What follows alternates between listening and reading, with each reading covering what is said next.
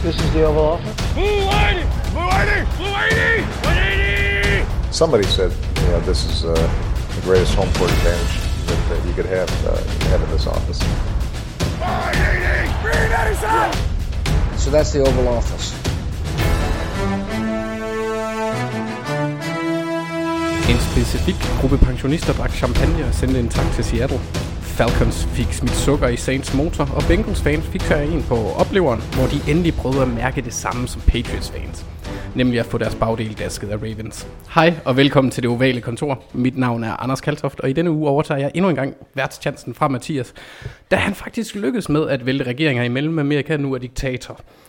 Med mig har jeg som altid Thijs Joranger. Hej Thijs. Hej Anders.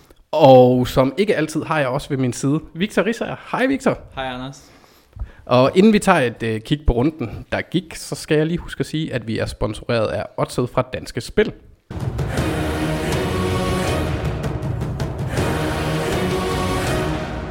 Som altid skal der også lyde et tak til jer dejlige banditter, der støtter, støtter os på tier.dk.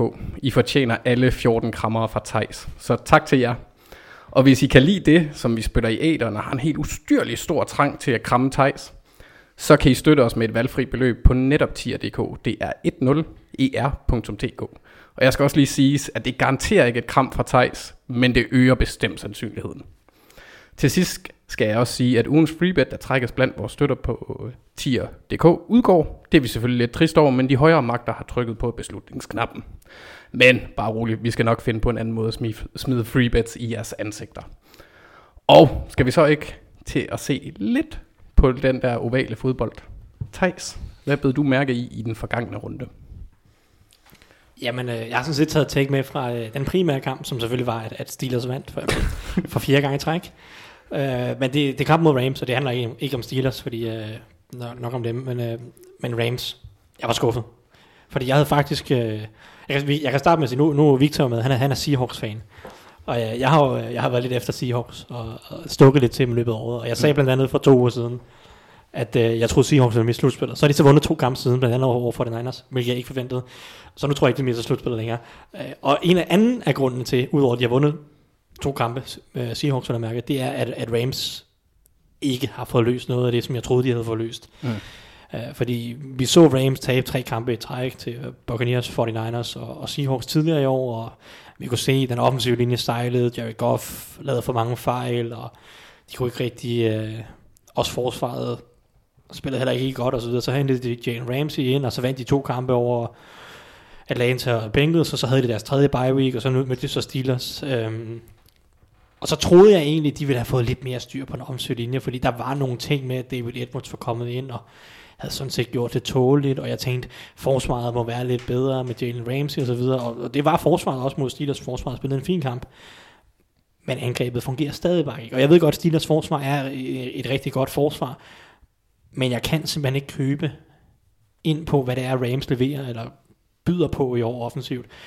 Og der er selvfølgelig flere grunde til det, men, men jeg vil sige, altså den offensive linje, den er selvfølgelig stadig miserabel. De har ikke fået fikset noget, den er ikke blevet bedre, og nu har de så også mistet Brian Allen for sæsonen, og Rob Havenstein er i hvert fald ude den her uge, og øh, jeg, jeg ved ikke, altså, det er Brandon Cooks.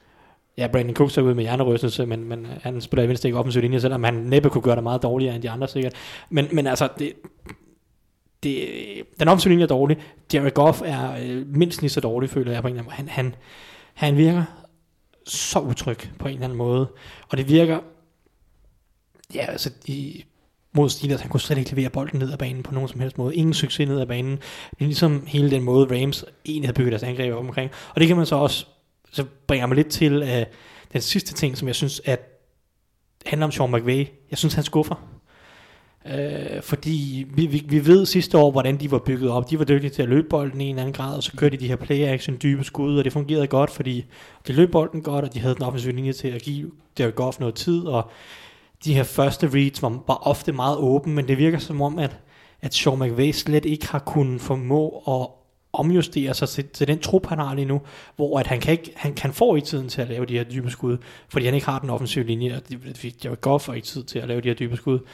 Og, og, og det virker som om, at McVay på en eller anden måde er meget sådan tunnelsynet ind på, at det er den måde, han gerne vil køre sit angreb på en eller anden grad. Selvfølgelig har han prøvet at justere det lidt, men jeg synes ikke, han har været succesfuld eller dygtig til at skabe en eller anden, en eller anden form for quick passing angreb, eller en eller anden form, øh, fordi på en eller anden måde, jeg ved godt, jeg, ikke, jeg taler ikke for at, øh, at løbe bolden meget, men man bliver også bare nødt til at se på de omstændigheder, der er, at du, du kan ikke kaste den ordentligt bag den her offensive linje, mm og Jared Goff er ikke komfortabel lige nu, og egentlig så løber du bolden nogenlunde fornuftigt, det gør du også mod Steelers, der er et par gode løb i løbet af kampen, øh, så er det godt være, at Todd Gurley ikke kan have lige så mange carries, som han har haft i tidligere år, men Darrell Henderson og Malcolm Brown har også gjort det fint de gange, han har været, eller de har været inde, så jeg synes, at McVay han fejler på at være for fixeret på at få sit system til at virke, mm. i stedet for at indse, at selvfølgelig har han et, ideal, et idealsystem, men i den her sæson, der har han ikke spillerne til at køre det, så må han ændre det. Prøve på en eller anden måde at ændre det, og det, det synes jeg, han fejler på McVay. Og det skaber den her tvivl om, okay, hvor, hvor, hvor dygtig er McVay til ligesom at bygge et angreb, øh, eller havde han bare fundet nogle principper, som fungerede godt, med gode spillere, eller hvad man skal sige. Mm-hmm. Øh, og- det, jeg ved, jeg ved stadig ikke netop, hvad der er det endelige svar med Goff og McVay, og hvor, hvor gode eller hvor dårlige de egentlig er, fordi begge to underpresterer på en eller anden måde nu. Øh, og, det, og det kan så igen tegne tilbage til en omstilling, men jeg, jeg, jeg kan simpelthen ikke tro på, at Rams kan vinde det i år på nogen som helst måde. Mm. Og det er egentlig bare væsentligt til. For mig er de, for mig er de done nu med den her nederlag til Steelers, også fordi at Seahawks og 49ers, de har otte sejre hver og så videre, men jeg synes simpelthen ikke, at det ser, det ser ud som om, de har fået, fået fikset det, der skulle fikses. Nej, det var også sådan lidt spøjs, fordi det lykkedes faktisk Gurley at løbe bolden sådan ganske fornuftigt. 12, 12 carries for 73 yards og et snit på 6,1, det er jo, det er jo godt. Altså, Ja, det er jo, men jeg tror så, til, til, måske til Rams' forsvar en lille smule, så vil jeg sige, øh, hvis du siger 60 yards, så vil jeg gætte på, at 50 af dem kom på tre løb, fordi han havde, tre, han havde omkring tre løb på en 15-20 yards, mm. så de, på de ni andre har han måske altså fået et eller to yards per carry og så videre. Og det er selvfølgelig også et problem, men, men, men ja, altså de, de bliver nok nødt til, synes jeg, eller jeg synes, de bliver nødt til at komme en lille smule mere til løbet, når de simpelthen ikke kan kaste den nu, på nuværende tidspunkt, på grund af Brandon Cooks er ude for eksempel, eller, og, og Jared Goff ikke er komfortabel, og den offensive linje ikke kan pass protect i lang nok tid, specielt mod en, en linje som Steelers. Altså, du, du har ikke lyst til at stå der i lang tid med, med T.J. Watt og, og Cameron Hayward og Javon Hargrave og Bud Dupree lige nu. Det er en ubeskrivelig nasty defensiv linje. Yep. Så, så jeg synes, at McVay han fejler på at ligesom justere sit angreb ind til, hvad han har arbejdet med. Og det, det har jeg været skuffet over, over ham i år, øh, eftersom langsomt som problemerne er blevet tydeligere og tydeligere. Jamen, og, og jeg synes egentlig, at det er en ret... Altså, øh, jeg, nu hørte jeg øh, Daniel Jeremiah, NFL Networks Daniel Jeremiah på vej øh, herover, og han, han nævner netop, at de skal, de skal give illusionen i det mindste om et løbespil. Og den er der ikke, så det, det er jo en altså, god pointe. Øh, sagde du, at Steelers de ikke havde tabt de fire uger i streg? Ja, Var, der- var det der- sidste gang, var det den 6. oktober tilfældigvis? Det var tilfældigvis til Ravens. De to hold i, med, med længst uh, winning streak i, uh, i NFL, de, de er i AFC North. Woo! Var det, ikke, var det ikke der, der havde taget efter fire uger, at AFC North så ualmindeligt dårligt ud i år? Sikkert. Uh, men, men der er det mindste blevet lidt bedre. Ja, det, det er stadig ikke en stærk division. Nej, men, Men, men, men både Ravens og Steelers er blevet varme de sidste fem uger. Ikke? Og jeg synes også, hvis man lige ser bort fra quarterback-positionen hos Steelers, så, så er det jo et hold, hvor at det er en, altså deres forsvar kan, kan vende tilbage til sådan en fordomsstyrke. Det, Så har de det, potentialet til, det fordi sjove de er har med bygget Steelers i stenene år, der. Steelers har jo tabt fire kampe. Mm. De fire kampe er til Patriots 8-1, Ravens 8, nej 7-2 må det være, Mhm. ikke? Seahawks 8-2, 49ers 8-1. Steelers har vundet resten af kampene, ikke? Jeg siger ikke, Steelers er gode, fordi Mason Rudolph er øh, ganske begrænset som quarterback, men, ja. men det viser noget om, de, det er ikke nemt hold at spille mod øh, med det forsvar. Det er kun de, de allerbedste hold, som de har tabt til. Og man skal sige, hvis man ser bort fra Patriots-kampen, så de tre andre kampe er tabt med 9 point samlet. Det er alle sammen været nogle tætte kampe, der godt kunne have været gået Steelers vej. Også bare et eksempel på, hvor, altså, hvor god en coach Mike Tomlin han egentlig er. I hvert fald, ja, i hvert fald i sådan en situation her, han er ja. ja. sindssygt dygtig til at få skabt en eller anden motivation. Han er, han er rigtig god til at være underdog, og, og det her motivation altid været hans stærke styrke. Hans svaghed har altid været X's and O, eller man skal sige, når han skal gameplane Ja, ja. hårdt og, og, og outsmarte en eller anden, og det er derfor, han altid tager til Belichick, fordi Belichick er bare, Jo. skematisk set er Belichick bare bedre End alle. end alle. Og det er også, ja, men, men specielt en, en Mike Ja. Tomlin-type, så når Mike Tomlin ikke kan lege underdog og ligesom få hele hans hold til at være også mod verden, der er ikke nogen, der tror på os, agtigt, så, så kommer han til kort nogle gange, men, men det fungerer i år, øh, det, det, må, det må man sige. Ja. Øhm, så nu, du snakkede om øh, Rams, så Victor, du vil snakke lidt om deres modstander. Hvad Ja. blandt andet? Ja, nu er vi allerede lidt begyndt på det jo, Ja. med øh, den snak om Steelers stærke forsvar, men jeg tog med fra runden, at jeg synes, at, øh, at, at toppen i NFC og playoffs, sådan billedet i NFC er rimelig sæt, så, mm. så er det nærmest det omvendte i AFC, hvor der, er- der er ret åbent, øhm, og jeg synes, at efter den her runde, hvor at både Raiders, eller både Steelers, kan vi starte med, Steelers de vandt over Rams, og Raiders de tog også en vigtig sejr over Chargers, så synes jeg, at det ligner to af favoritterne til at tage sådan et wildcard øh, i øhm, ja, AFC, altså hvor vi har, vi har fire gode hold, mere eller mindre i hvert fald. Vi har i hvert fald Ravens og Patriots, som er skide gode, og så har vi Chiefs, som godt nok har nogle spørgsmålstegn, men har Patrick Mahomes, som er skide gode, og Texans, som også er ret gode. Mm. Men derudover så er der sådan den her rode masse med Steelers på Steelers, Raiders og Colts på 5 og 4 og Titans på 5 og 5 og Bills på 6 og 3 selvfølgelig. Men øh, jeg synes at Steelers og Raiders ser rigtig gode ud, og de har de har nogle gode kampprogrammer i de næste uger. Altså Raiders møder Bengals, Jets, Chiefs og Titans, og det er reelt set kun Chiefs, som de ikke bør kunne slå der. Og Steelers møder Browns to gange, og Bengals og Cardinals, og ja, altså de, de bør næsten være favoritter, eller potentielle vinder, eller ja, favoritter i alle fire kampe. Mm. Øhm, og så har de bare nogle ting, der kører for sig. Steelers har et skide godt forsvar, og Raiders har et angreb, som altså kan score point mod næsten alle. Så det, det ligner to varme mandskaber, og det ligner to mandskaber, som øh, ja, er godt på vej mod slutspillet, synes jeg. Ja, Derek Carr ligner en, der i hvert fald er sådan, sikrer sit job en lille bitte smule mere end... Altså, jeg havde, Ja, jeg havde i hvert fald forventet, at han ville være, være rådet ud, når de flytter her næste... Er det ikke næste år? Jo. Jo. Las Vegas. så er det heller ikke noget akavet med, at han har købt hus ved siden af John Gruden alligevel. det kunne ellers have været sødt. Ja, det været sjovt. Ja, så ja, og lige inden vi øh, hopper til en kort nyhedsrunde, så skal vi også lige forbi en et lytterspørgsmål, og det er Henrik Ulrich Olsen. Han skriver, Any given Sunday. Jo tak, det skal jeg lige love for. Øh, mine picks bløder igen. Hvordan kan holdene præstere så forskelligt hver uge? Det er jo ikke fordi, de er får tilføjet nye spillere hver uge, som pludselig vender op og ned på det hele. Falcons slår Saints med Breeze, Dolphins slår Colts, og så videre. Jamen, hvorfor? Hvordan kan holdene præstere forskelligt? Any given Sunday. Jamen, Ja. det er jo bare NFL. Det er så sindssygt tæt en liga.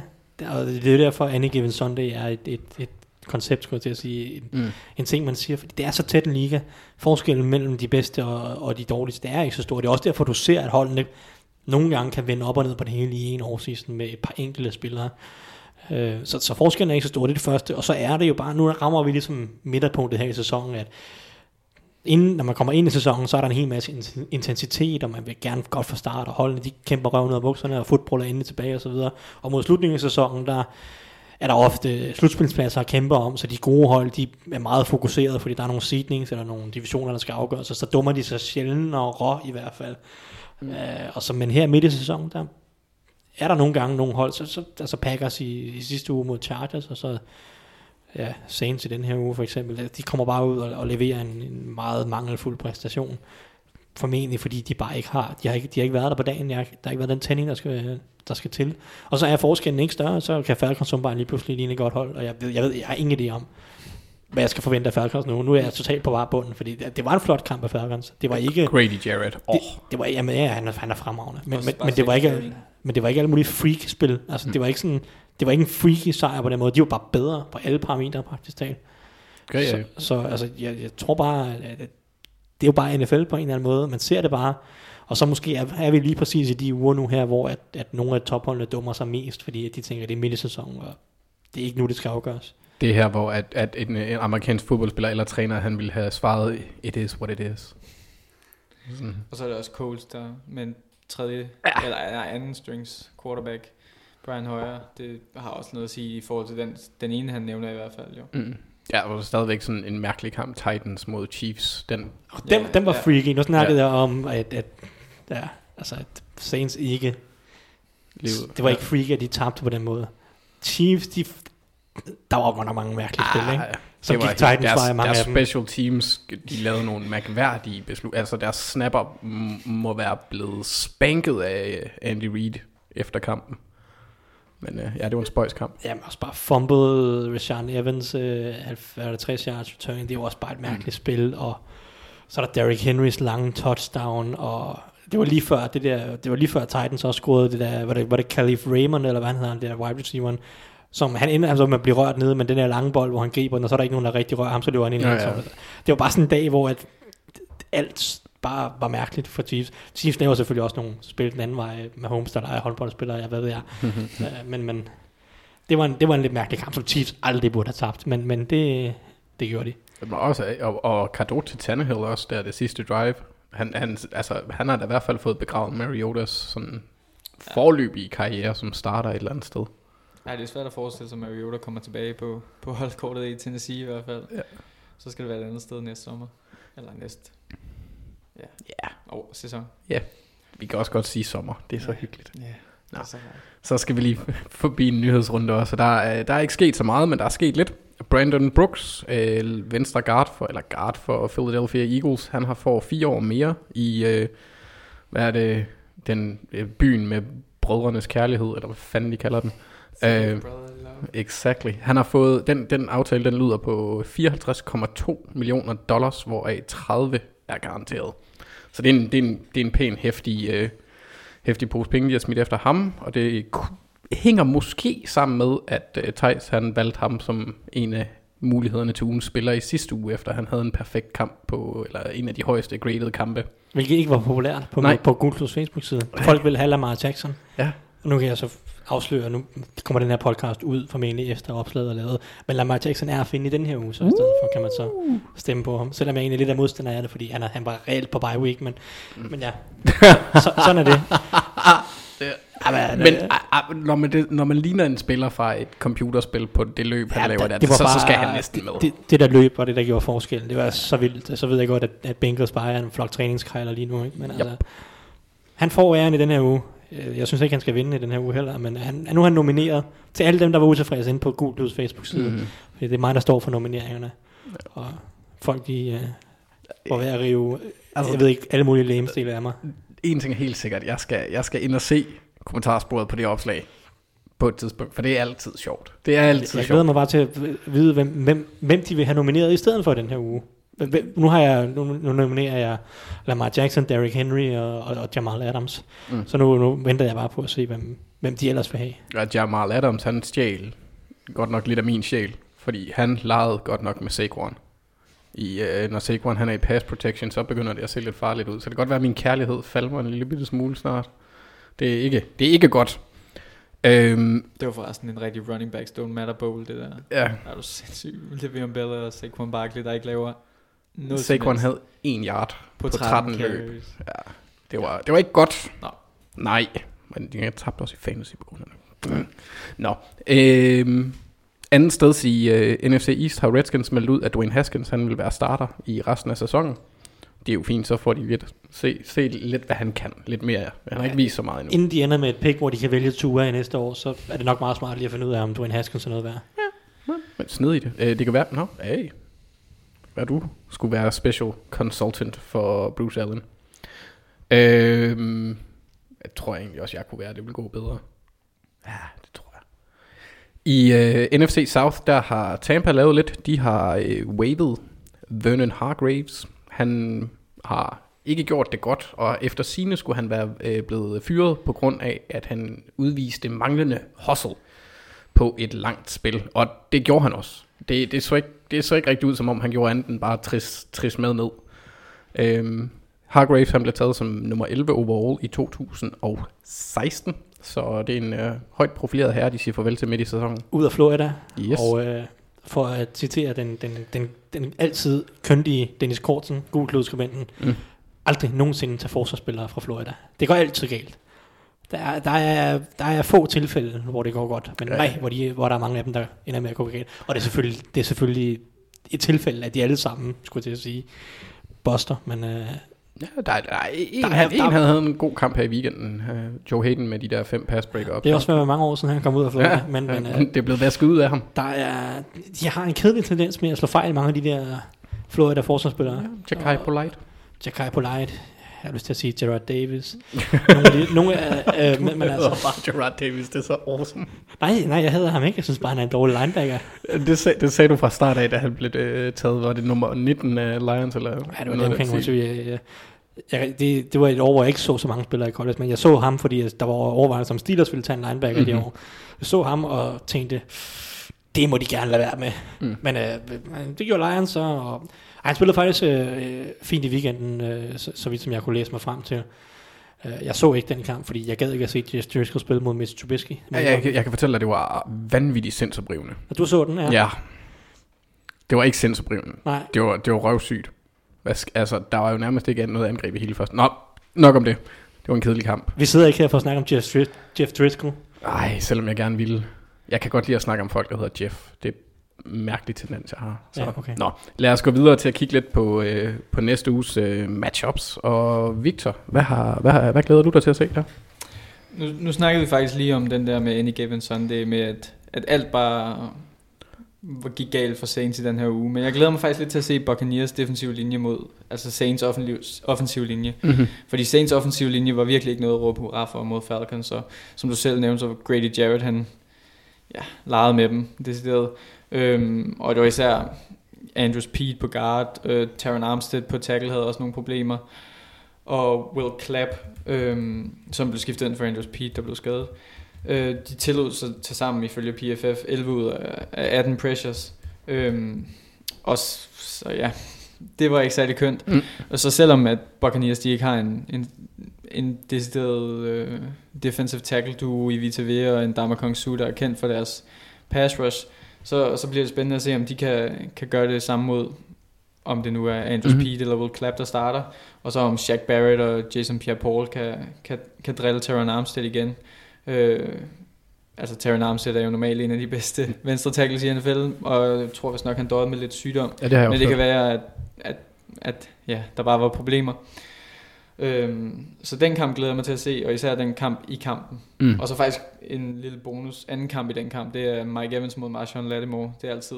Der er også altså- syg, ikke? Ja, hvis Lattimore er med, ikke? Han gik ud med en skade. Ja, det er også rigtigt. Så Og- han er nok tvivlsom. Og, og Julio, de ramte ham lige efter, han gik ud på sådan 58-57 yarder eller sådan Ja. Ja, så det, det er helt enig. Men, men hvis, hvis Marshawn Lattimore er med Mm. i hvert fald, de, de plejer at, at komme i lidt en fight, de to. ja. Ja. Så det er altid sjovt. De var på slås for to år siden. Var det ikke, øh, var, var der ikke en af dem, der endte med en karantæne efter øh, kamp for to år siden? Jamen kom de ikke også op og skændes i sidste sæson? Var, var, det, var det der, hvor at James Winston gjorde et eller andet, og så, skub, og så kommer Mike Evans ind? Eller var det en helt anden Nej, situation? det var også, det var også med Marshawn Lattimore, tror jeg. Ja. Det er så der, Der, er- der er lidt Åh. bad blood. Ja, det bliver et fedt matchup, ja. hvis, øh, hvis Lattimore han formår at holde sig frisk. Jeg glæder mig også til at se Lavonte David mod øh, Alvin Kamara i den kamp. Fordi Lavonte David har jo lidt været running back eraseren for, for Box. Box har været dygtig mod running back til kastespillet, og også taget McCaffrey jo to gange i år. Mm.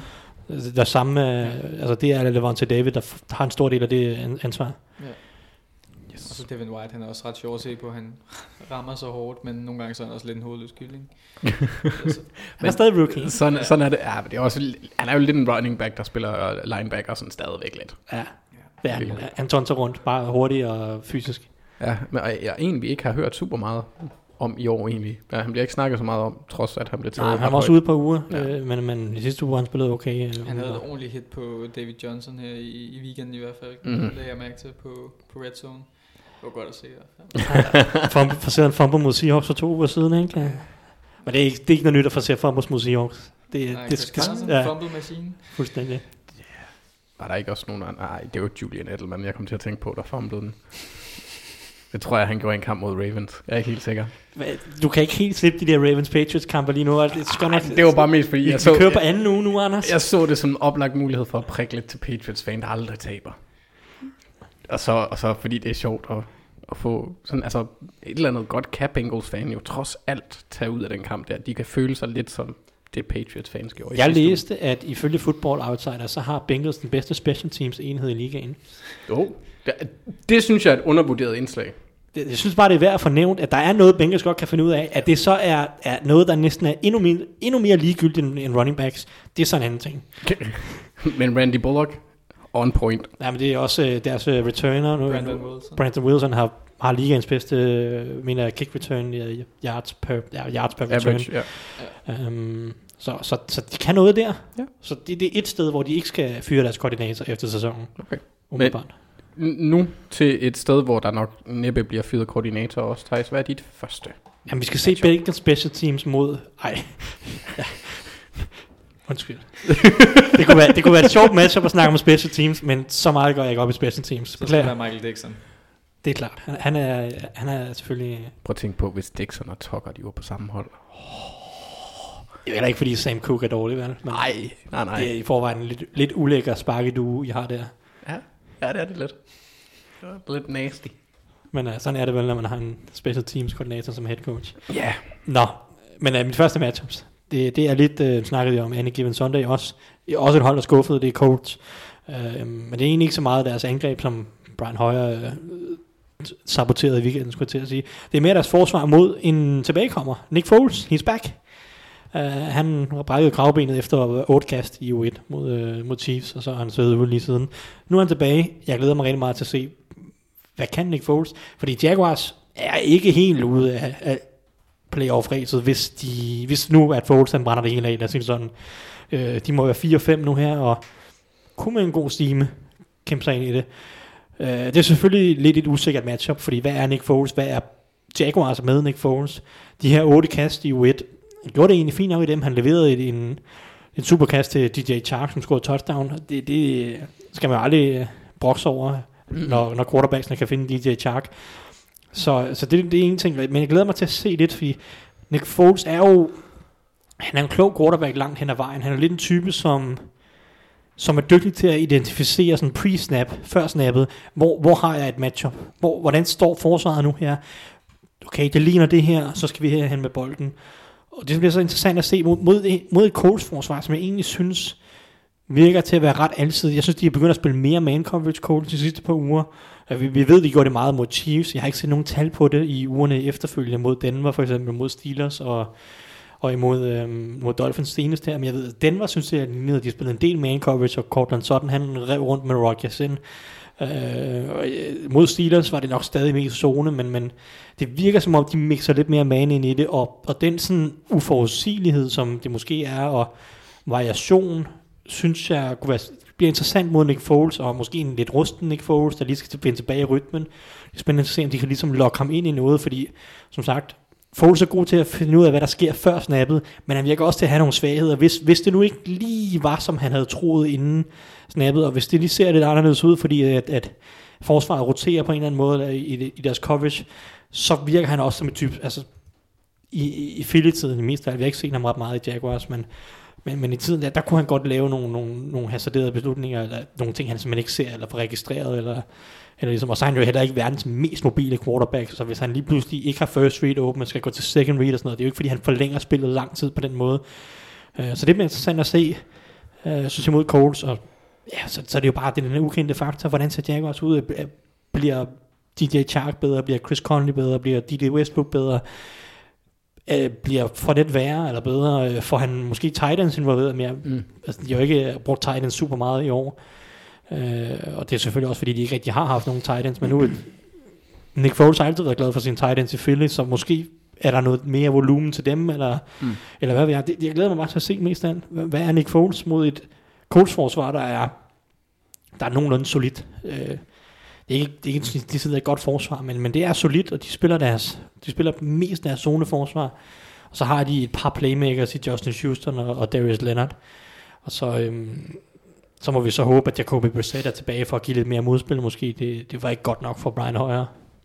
Eller Frank Reich for den sags skyld. Men, uh, Nej, han, han, er, han har mistet lidt af, af playcalling øh, følingen. Deres red zone var ikke, øh, ikke alt for godt.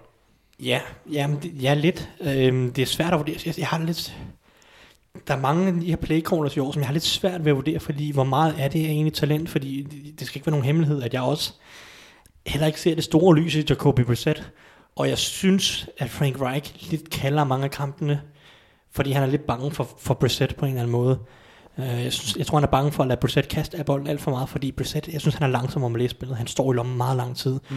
En af de højeste uh, time to throw uh, gennemsnitlige, uh, altså hvor lang tid han holder på bolden i, i ligaen, og det, synes jeg, det er ikke fordi, at det kaster dybt specielt meget, at han er langsom om at kaste bolden. Det er fordi, at det tager ham bare lang tid at komme igennem de der progressions, første mand, anden mand, tredje mand, det, det, det tager bare lang tid, og, og, det, det, det virker som om Frank Reich er lidt bange for ligesom at slippe ham løs, fordi hvis han skal kaste bolden mange gange, når han står derinde i lang tid og sådan noget.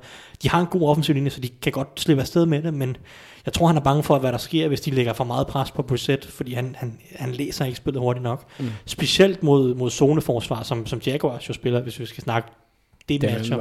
Uh, han, han er klart bedre mod man coverage, hvor han ligesom kan se sin receiver åbne på en eller anden måde, og ikke skal forudsige zonerne på samme måde. Det er lidt sådan anticipation mangler han lidt Ja. i sit spil. Men uh, ja, ja, det er egentlig mest Nick Foles, jeg glæder mig til at se. Det kan jeg også godt forstå, det gør jeg også. Øh, fordi det er lidt sjovt at se, hvad Jaguars de også lader ham gøre, hvordan de ser ham bedst anvendt i det system, de vil køre. Ja, og ja, der- han var jo hævet ind til systemet, og det, han har en historik med det Filippo, så, Mm. så der er et match der, hvor de kan få noget til at fungere formentlig. Så de brugte en masse penge på det, og det er jo også bare, altså Gardner Minshew har jo gjort det okay i den her sæson, så Nick Foles skal jo ind og levere noget, før, altså hvis, hvis han går ind og leverer hvad, syv dårlige kampe nu her, så må Minshew jo være favorit til at starte næste sæson. Uh, så, så der er jo også en, en eller anden form for pres fra Minshew på Foles til, til at levere. Ja. Og hvis det så lykkes for Minshew, så kan det jo være, at vi får Foles at se en uniform på et af de to hold, du gerne vil snakke om nu. Ja, Victor. jeg Dit har, næste matchup. Jeg har bare valgt en, en, en kamp, decideret, jeg glæder mig til sådan at se, og Mm. mm. det, det er egentlig lidt en underlig kamp, fordi jeg tror godt, at nu, nu afskrev Thijs i hvert fald Rams, og øh, de møder Bears, som også ligner et hold, som vi ikke kan regne med kommer i slutspillet i år i hvert fald. Det, det har set ret sort ud i den her sæson, selvom de faktisk er 4-5, tror jeg. Øhm, men jeg glæder mig bare til at se den kamp, fordi jeg synes, at der er nogle, nogle, nogle sjove uh, matchups i kampen. Jeg synes øh, også, at det er to hold i rimelig samme situationer, med, øh, altså selvom at nu har, nu har Rams betalt Goff, mens øh, Mhm. mm-hmm. Bears ikke har betalt Trubisky, men det er to unge quarterbacks, som ikke helt leverer, hvad de skal. Øh, nogle angreb, som er ret sløve, men egentlig er nogle okay forsvar. Øh, så jeg glæder mig til at se sådan, ja, jeg glæder mig til at se, hvad begge angreb kan gøre, og hvem, hvem der kan komme bedst ud af det, fordi jeg har ingen idé om, hvem der vinder den kamp i virkeligheden. Øh, og sådan, jeg synes, det bliver spændende at se Khalil Mack mod det, som øh, er en rigtig ringe offensiv linje, som Tej snakkede om lidt tidligere, og Aaron Donald mod Bears offensiv linje, som heller ikke har været helt fantastisk. Ej, de, de så godt nok heller ikke gode ud mod Lions. Særlig, faktisk særligt indvendigt. Ja. Altså, jeg synes, at James Daniels og, og Cody White her så ikke helt gode ud. de har også mistet Kyle Long, er det ikke et par uger siden? Jo. Og han er jo sådan lidt en erfaren leder måske øh, derinde og sådan noget, så og så, så synes jeg også, at der er Jalen Ramsey mod Allen Robinson. Det er mm. også et spændende opgør mellem to tidligere holdkammerater. Så der, der er bare en masse fede ting i den kamp, jeg glæder mig til at se. Så ja. Så også, øh, se, det bliver også fedt at se Mitchell Trubisky mod, ja det ved jeg ikke, de spøgelser han ser, eller hvad fanden der foregår, fordi altså, det, Det er to det, quarterbacks, der ser spøgelser begge to lige nu. det er Ja. helt vildt. Øh, Næsten værre end Sam Darnold. Og også et sjovt, fordi det er også to, en af de få hold, der har to deciderede quarterback-kontrakter på deres forsvar. I Donald, hos Donald og, og Mac. Ja. Det er jo også, øh, altså det burde jo være to af de bedste forsvar i ligaen, men det er altså, Chicago er et, jeg synes du siger det pænt, de er et okay godt forsvar. De har ikke været i nærheden af sidste års. Overhovedet ikke. Og det har Rams heller ikke. Altså, de har heller ikke spillet op til det, man håbede på, at de ville gøre sidste år. Ja, det, Håbede på, at de ville så gøre godt var et Rams forsvar heller ikke sidste år. Nej, nej, men i forhold til tankerne, der var op ikke, til. Ja, det, det, jeg synes ikke, ja, altså det er klart, man have håbet lidt på noget, mere, specielt efter Jalen Ramsey, fordi ja, nu har han så kun været der tre kampe, så det er lidt svært at vurdere, ikke? Men, Mm. men, men, men Marcus Peters og de her typer kunne man godt have håbet lidt mere på. Øh, men ja, Men det, jeg, jeg synes, det er okay forsvar, Ramses forsvar, hvis jeg skal være ærlig. Dan, Dante Fowler har egentlig overrasket mig lidt. Nu spillede han, han var totalt usynlig i weekenden, godt nok, Mm. men i de kampe før det. Og Clay Matthews må jeg nok sige har overrasket Ja, mig allermest faktisk. Han har faktisk gjort, øh, gjort det bedre, end jeg havde troet. Jeg tror, jeg inden sæsonen, jeg udnævnte ham som den mest overvurderede spiller på Ramses hold. Øh, mest fordi han har et navn, og jeg ikke synes, han var god længere, men han har faktisk spillet godt. Men han havde også, han havde også en 3-4 år i, i, i Green Bay, hvor han blev brugt lidt på en spøjs måde, ligesom døde lidt ud efter den måde, han kom ind i ligaen, hvor han hypede den totalt fra 2009 og, og frem efter, så hvis jeg ikke husker helt galt. Kom fra det linebacker-rum, hvor de tog så mange stevider med Brian Cushing og Ray Mauluga. USC var det ikke? Jo, øh, USC. Ja. tilbage, tilbage i Los Angeles nu. Yes, sir. Ah, han har fået sin lokale steroid pusher tilbage. Det er det, der gør det. Nå, Thijs, du har et uh, matchup mere med. Ja, jamen, øh, det er egentlig, skulle jeg sige, det er et par anti-matchups øh, på en eller anden måde. Og jeg glæder mig til at se øh, lidt Minnesota Vikings mod Denver Broncos, for det føles lidt som et trap game for Minnesota. Nu er det heldigvis på hjemmebane, og Vikings er gode på hjemmebane og sådan mm. noget. Men det føles efter et par uger, hvor de har mødt nogle gode hold, jamen, de slået Cowboys og øh, tabt til Chiefs inden det og så videre. Så kommer de hjem nu, og trykke rammer alt det der, og så kommer Brandon Allen og øh, et middel mod Denver Broncos hold rullende ind på stadion, ikke? Der tænker man som Vikings nok, den skal bare lige overstås det her, vi har vigtigere kampe den her. Men, men der er det her Denver-forsvar, det skal man altså bare ikke se, det skal man ikke overse. Det, det kan godt drille rigtig mange hold. Det er et top 10 kasteforsvar i ligaen, på trods af, at de ikke har været gode til at hverken forsere turnovers eller lave sacks. Begge ting er de egentlig skuffet på i forhold, i forhold til, hvad man kunne forvente. I hvert fald, hvis man tænker på, at Vic Fangio sidste år med Bears skabte et hav af turnovers, og øh, de har på papiret er gode pass rusher, Yvonne Miller og Bradley Jobs, nu Jobs og skadet for sæsonen har været det noget tid, men, men Malik Reed, som er deres undrafted free agent, har egentlig kommet ind og spillet godt. Så man har kunne forvente, at Broncos har egentlig kunne skabe mere, men på trods af de manglende sacks, på trods af turnovers, er det stadig et rigtig, rigtig godt forsvar. Så jeg glæder mig til at se, om Vikings offensiv linje kan holde stand mod en type som Von Miller, Malik Reed. Øh, også en uh, Derek Wolf er måske værd at nævne. Jeg tror, han har 5 eller 6 sacks i år. Faktisk sådan en af hans bedre sæsoner på, øh, i, sådan, i løbet af de sidste par år. Og så det her matchup også blevet sådan Stefan Dix mod Chris Harris formentlig. Mm. Uh, jeg ved ikke, om Adam Thielen bliver klar, det finder vi nok ud af, men, men, men, men det er også en rigtig, rigtig godt matchup, fordi jeg tror faktisk, hvis man skal vælge en cornerback ja. til at dække uh, Stefan Dix op, så Chris Harris nok et rigtig godt bud. Fordi Stefan Dix er jo en, en hurtig, han er hurtig på fødderne og løber rigtig gode ruter, skarpe cuts, for skabt en masse separation på den måde. Men Chris, Harry, Chris Harris er ligeledes utrolig hurtig på fødderne, dygtig til at skifte retning. Det, er jo ligesom, det har altid været hans store force, og også derfor han, han gjorde slot cornerbacken så populær. Det var ham, mm-hmm. der ligesom moderniserede ved at han slog en god slot cornerback og viste, hvor værdifuldt det var. Ja. Nu spiller han så stadig en hel del på ydersiden, det gør Dix så også. Så det, jeg tror, at... Han kan følge at, med ham. Jeg tror, der er et matchup der, og jeg tror, at Chris Harris godt kan begrænse Stefan Dix en hel del. Så det matchup glæder jeg mig til at se, og som sagt i offensiv linje. Øh, og, så, så altså lidt for at se, om, om om Vikings kunne få problemer med det her Denver forsvar. Men jeg så sige, heldigvis for Vikings, der er Denver forsvar, det er måske lidt mindre godt mod løbet, end det er mod kastet, og det kan jo, det kunne tyde på en god kamp til Dalvin Cook, men hvis nu de kommer lidt ud og ikke helt er op på mærkerne, og ikke helt uh, giver den 120% efter de har gjort det formentlig de sidste to uger, så er det en farlig hold at spille mod Danmark, fordi det her forsvar kan holde kampen tæt meget længe. Uh, hvis vi lige skal vende, vende den om, så har vi også ugens måske største anti-matchup, tror jeg. Det er Everson Griffin mod uh, Garrett Bowles. Undskyld, men... Og, og det, det, det, Garrett Bowles er jo en sjov spiller, fordi på, på mange spil gør han det egentlig meget godt, men han kan simp- altså, han, hans dårlige spil er simpelthen så dårlige.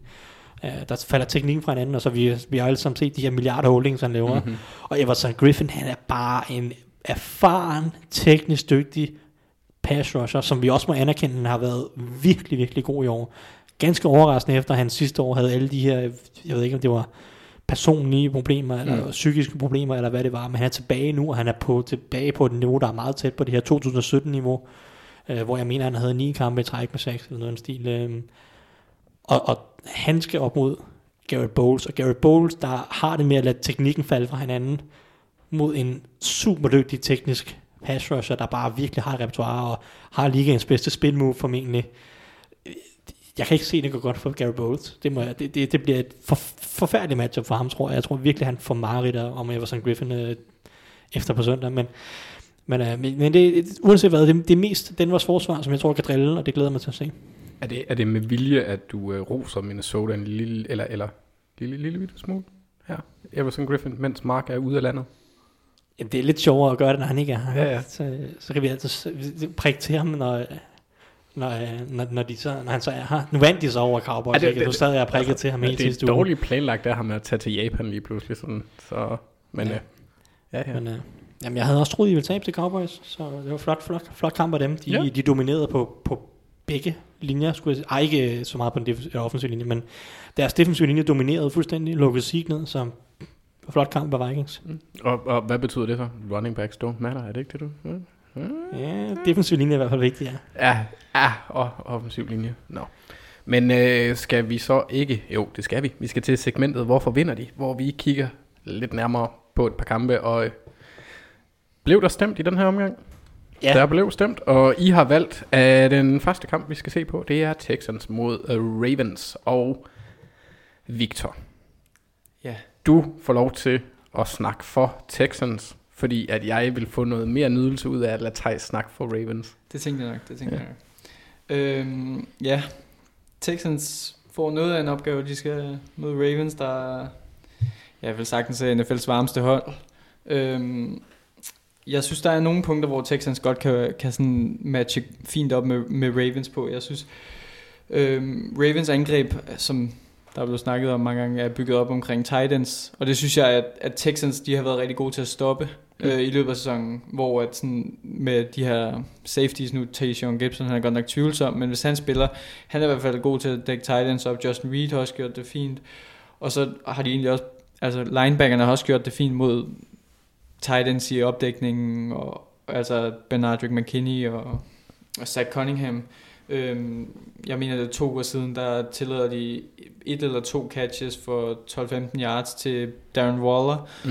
Og, og når de ellers har mødt andre tight ends, så ja, det har næsten ikke rørt dem overhovedet. Nej, Så, så Gruden kan jo også rigtig godt lide at designe spil til tight ends, både Darren Waller og Jared Cook, vi så sidste år. præ- præcis, Darren Waller har jo nærmest været ustoppelig i år. Ikke? Ja. Så, så det synes jeg tæller, tæller noget for det, at de, de måske kan i hvert fald begrænse, hvor meget øh, Mandrews, ja. øh, Nick Boyle og hvad de ellers hedder. Hayden Hurst. Hayden Hurst, ja. Det var ham den gamle. Hvem er egentlig jeres fire tight end? Som ikke bliver brugt, men I, I må have en fire tight end på roster, tænker jeg. Jeg kunne forestille mig, at, øh, at de, de tager den der, hvor de putter fingeren i, øh, i munden, føler vejret, og så råber de bare Patrick Ricard og smider ham ind. For det, Det- gør de alle de andre steder, Ja, de mangler spillere. sige. Det, han kommer op på banen hver gang, der mangler Ja. en mand. Altså. Han havde, han havde en god kamp i den her uge. Ja. Det er også på et billigt baggrund, selvfølgelig, men en, en billig baggrund. Sjov Men spiller. Sjov, fed spiller. Nå. ja. Nå, øh, undskyld afbrydelsen der, Victor. Øh, Ja, øh, ifølge... De har en på practice squad, der hedder Charles Scharf. En tight end. De har kun Nå. tre på roster. Ja. ja. De bruger dem alle tre. Det er faktisk imponerende, at de ikke har en, som... Hvis nu en af dem bliver skadet, så kan de ikke køre deres tre tight end sæt. Men jo, så bruger de sikkert ja, Ricard, de men, bruger Ricard. men, men det er sjovt, de ikke har en tredje så. Nå, never mind. Yes. Eller fire må det være, men... Øh, jamen, så, så skal de også prøve at stoppe Lamar Jackson fra at løbe jo. Og Mm. det er noget nemmere sagt end gjort. Men, men de har været gode til at stoppe løbet generelt i den her sæson. Eller i hvert fald fine til det. Så, så de stoppede uh, Lamar, uh, ikke Lamar Jackson. Uh, Leonard Fournette lige før de havde bye week. Så, og han har været rimelig varm ellers. Så, så de er ret gode til at stoppe løbet. Øhm, og så skal de jo selvfølgelig også sætte nogle point på tavlen. Mm. Øhm, og der, der, der tror jeg, at øh, Ravens kan få problemer med at få lagt, at Texans kan holde Ravens for at lægge pres på, på Deshaun Watson, fordi den offensive linje, især hvis Laramie Tunsil er tilbage, har egentlig været ok de sidste mm-hmm. par, Mhm. uger, øh, par uger, i hvert fald da Laramie Tunsil spillede, øh, før Chris Clark kom ind øh, på tackle. Øh, så, så det kan dække lidt op for Ravens pass rush, og så kan Deshaun Watson få, få lidt bedre tid til at holde nogle spil i live og, og kaste til DeAndre Hopkins og Will Fuller ned ad banen. Og øhm, det er jo også nemmere sagt end gjort, fordi Ravens secondary er skidegod. Men jeg tror godt, at, at Texans kan ramme Ravens lidt på Marcus Mm. Peters, fordi jeg synes, jeg synes han, har, han har leveret nogle gode spil, han har leveret de her to øh, pick sixes, Men, men, men udover det, så synes jeg, at mod mm, Patriots, så synes jeg, han var lidt øh, det svageste led i secondaryen, hvor der blev, ja, han blev drillet lidt, og jeg tror også, at, at DeAndre Hopkins og Will Fuller kan få nogle mismatches mod ham, hvis det er, at, øh, at det bliver sådan, og at Deshaun, Deshaun Watson får lidt tid i lommen. ja, altså hvis de får ham til at bide på nogle, på nogle Ja. double moves eller et eller andet, så er der i hvert fald øh, så er der åbent nede bag i. Ja, det er nemlig altid det her chance-tagende spil Ja. med ham. Altså Øh, han, han har, som du nævner, han har, været, altså, han har allerede overgået mine forventninger, men jeg var også slemt utilfreds, da vi fik ham, fordi jeg af en eller anden underlig grund hellere vil have Jalen Ramsey. Ja. Øhm, Som spiller en dårlig gang mod Steelers. det, altså, altså, det betyder, det viser bare, at Eric Da Costa, han, han ved lidt mere om fodbold, end jeg gør. Måske ret meget. Jeg, jeg gætter på ret meget. Det er mit bud. Ja, tak Victor. Øh, nå, Han ved nok også mere om mig. Bare det tror jeg. Vi er sammen på. Både Ah, okay, os to. vi sidder i en jottel. Det er hyggeligt. Det er hyggeligt. Men øh, er der andre, andre punkter? Så det var Deshaun og, og Will Fuller, og Ja, der kommer til at drille Marcus Peters. ja. Det synes jeg. Nå, Thijs. Ja. Nu skal du snakke om noget, jeg ved, du elsker. Ravens Sejre. Ja. sejre. Ravens Du tweetede jo sejre. i sidste uge, om man kunne være både Ravens og Steelers fan, gjorde du ikke? Oh. Ja, men jeg må indrømme, at øh, jeg er ganske, ganske vild med La Marvelous og, øh, Åh. og øh, eller Captain La Marvel. Hvad, hvad, hvad, hvad, hvad foretrækker du? Jeg synes, Captain La Marvel eller øh, La Marvelous? Jeg synes, La Marvelous, det lyder lidt mere som sådan en øh, tidlig 2000 R&B rapper mix guy, så det er lidt mere mig. Og det passer også med de solbriller, han, han fik på der under kampen. Ja, Det, det er ren La Marvelous. ren La Marvelous swag. Oh, Nå, yeah. øh, ej, men, øh, jamen, jeg, jeg må sige, jeg elsker at se Lamar Jackson. Det er simpelthen, han er en af de fedeste spillere i ligaen. Og jeg har også godt, jeg har altid godt kunne lide John Harbaugh. Eller Mm. det vil sige, jeg har altid respekteret ham meget for den træner, han er. Jeg tror, det er det, man sådan gennem Ravens Steelers, der er aldrig sådan decideret had. Der er altid dyb respekt Ja. på nær over for Heinz Ward. Fuck ham. Ej, jeg har heller aldrig været en stor Terror Sox fan. Men, Nej, fuck, fuck Terrell Sox også. Han blokerede mig på Twitter. Nå. Øh, Houston Texans, det var dem, vi skulle snakke om øh, primært. Nå, Eller, det var det ikke, men vi skulle snakke om kampen mod dem. Ja. Og, øh, og, og det, som jeg hæfter mig ved, ved, ved Houstons forsvar, det er, at de kører rigtig meget man coverage. Jeg kan rigtig godt lide at køre man coverage. Og øhm, det synes jeg er farligt mod Ravens. To grunde. Vi, har, vi snakker også om det sidste... Jo, ikke sidste to uger siden må det være mod mm. Patriots. Inden den kamp, at det er farligt at køre man coverage mod Lamar Jackson, fordi du har ryggen til, til, til ham. Ja. Øh, og det er specielt for Texans, tror jeg, det kan blive farligt. Jeg er ikke sikker på, at de har samme disciplin til Patriots, til lige at holde, holde contain på en eller anden måde. Og så synes jeg også, det er farligt i forhold til deres opdækning. Og jeg synes, de er meget... Patriots kører også meget man coverage, men de har nogle rigtig, rigtig gode cornerbacks. Texans, de har ikke cornerbacks på samme niveau. Og jeg synes, de er lidt sårbare på, på mange ruter. Specielt øh, jeg husker jeg coachkampen, hvor at coach, de bare løb, de lå og løb crossers hele dagen. Bare crossing routes hen over midten, og de kunne ikke følge med Texans. Nu har de så godt nok fået øh, Gary Conley siden den kamp. Har hjulpet, hvordan han har spillet fint nok indtil videre Conley. Men kører man coverage meget mod en type som Marquise Brown, synes jeg er rigtig farligt. Specielt med en type som Lamar Jackson i lommen, og med pass rush for Texans, som ikke er nær så farligt, når J.J. Watt ikke er der. Whitney Merciless er en fin nok pass rusher. Brendan Scarlett, DJ Reader kan også lidt, men det er ikke rigtig farligt, specielt mod en, en velspillende Ravens-linje.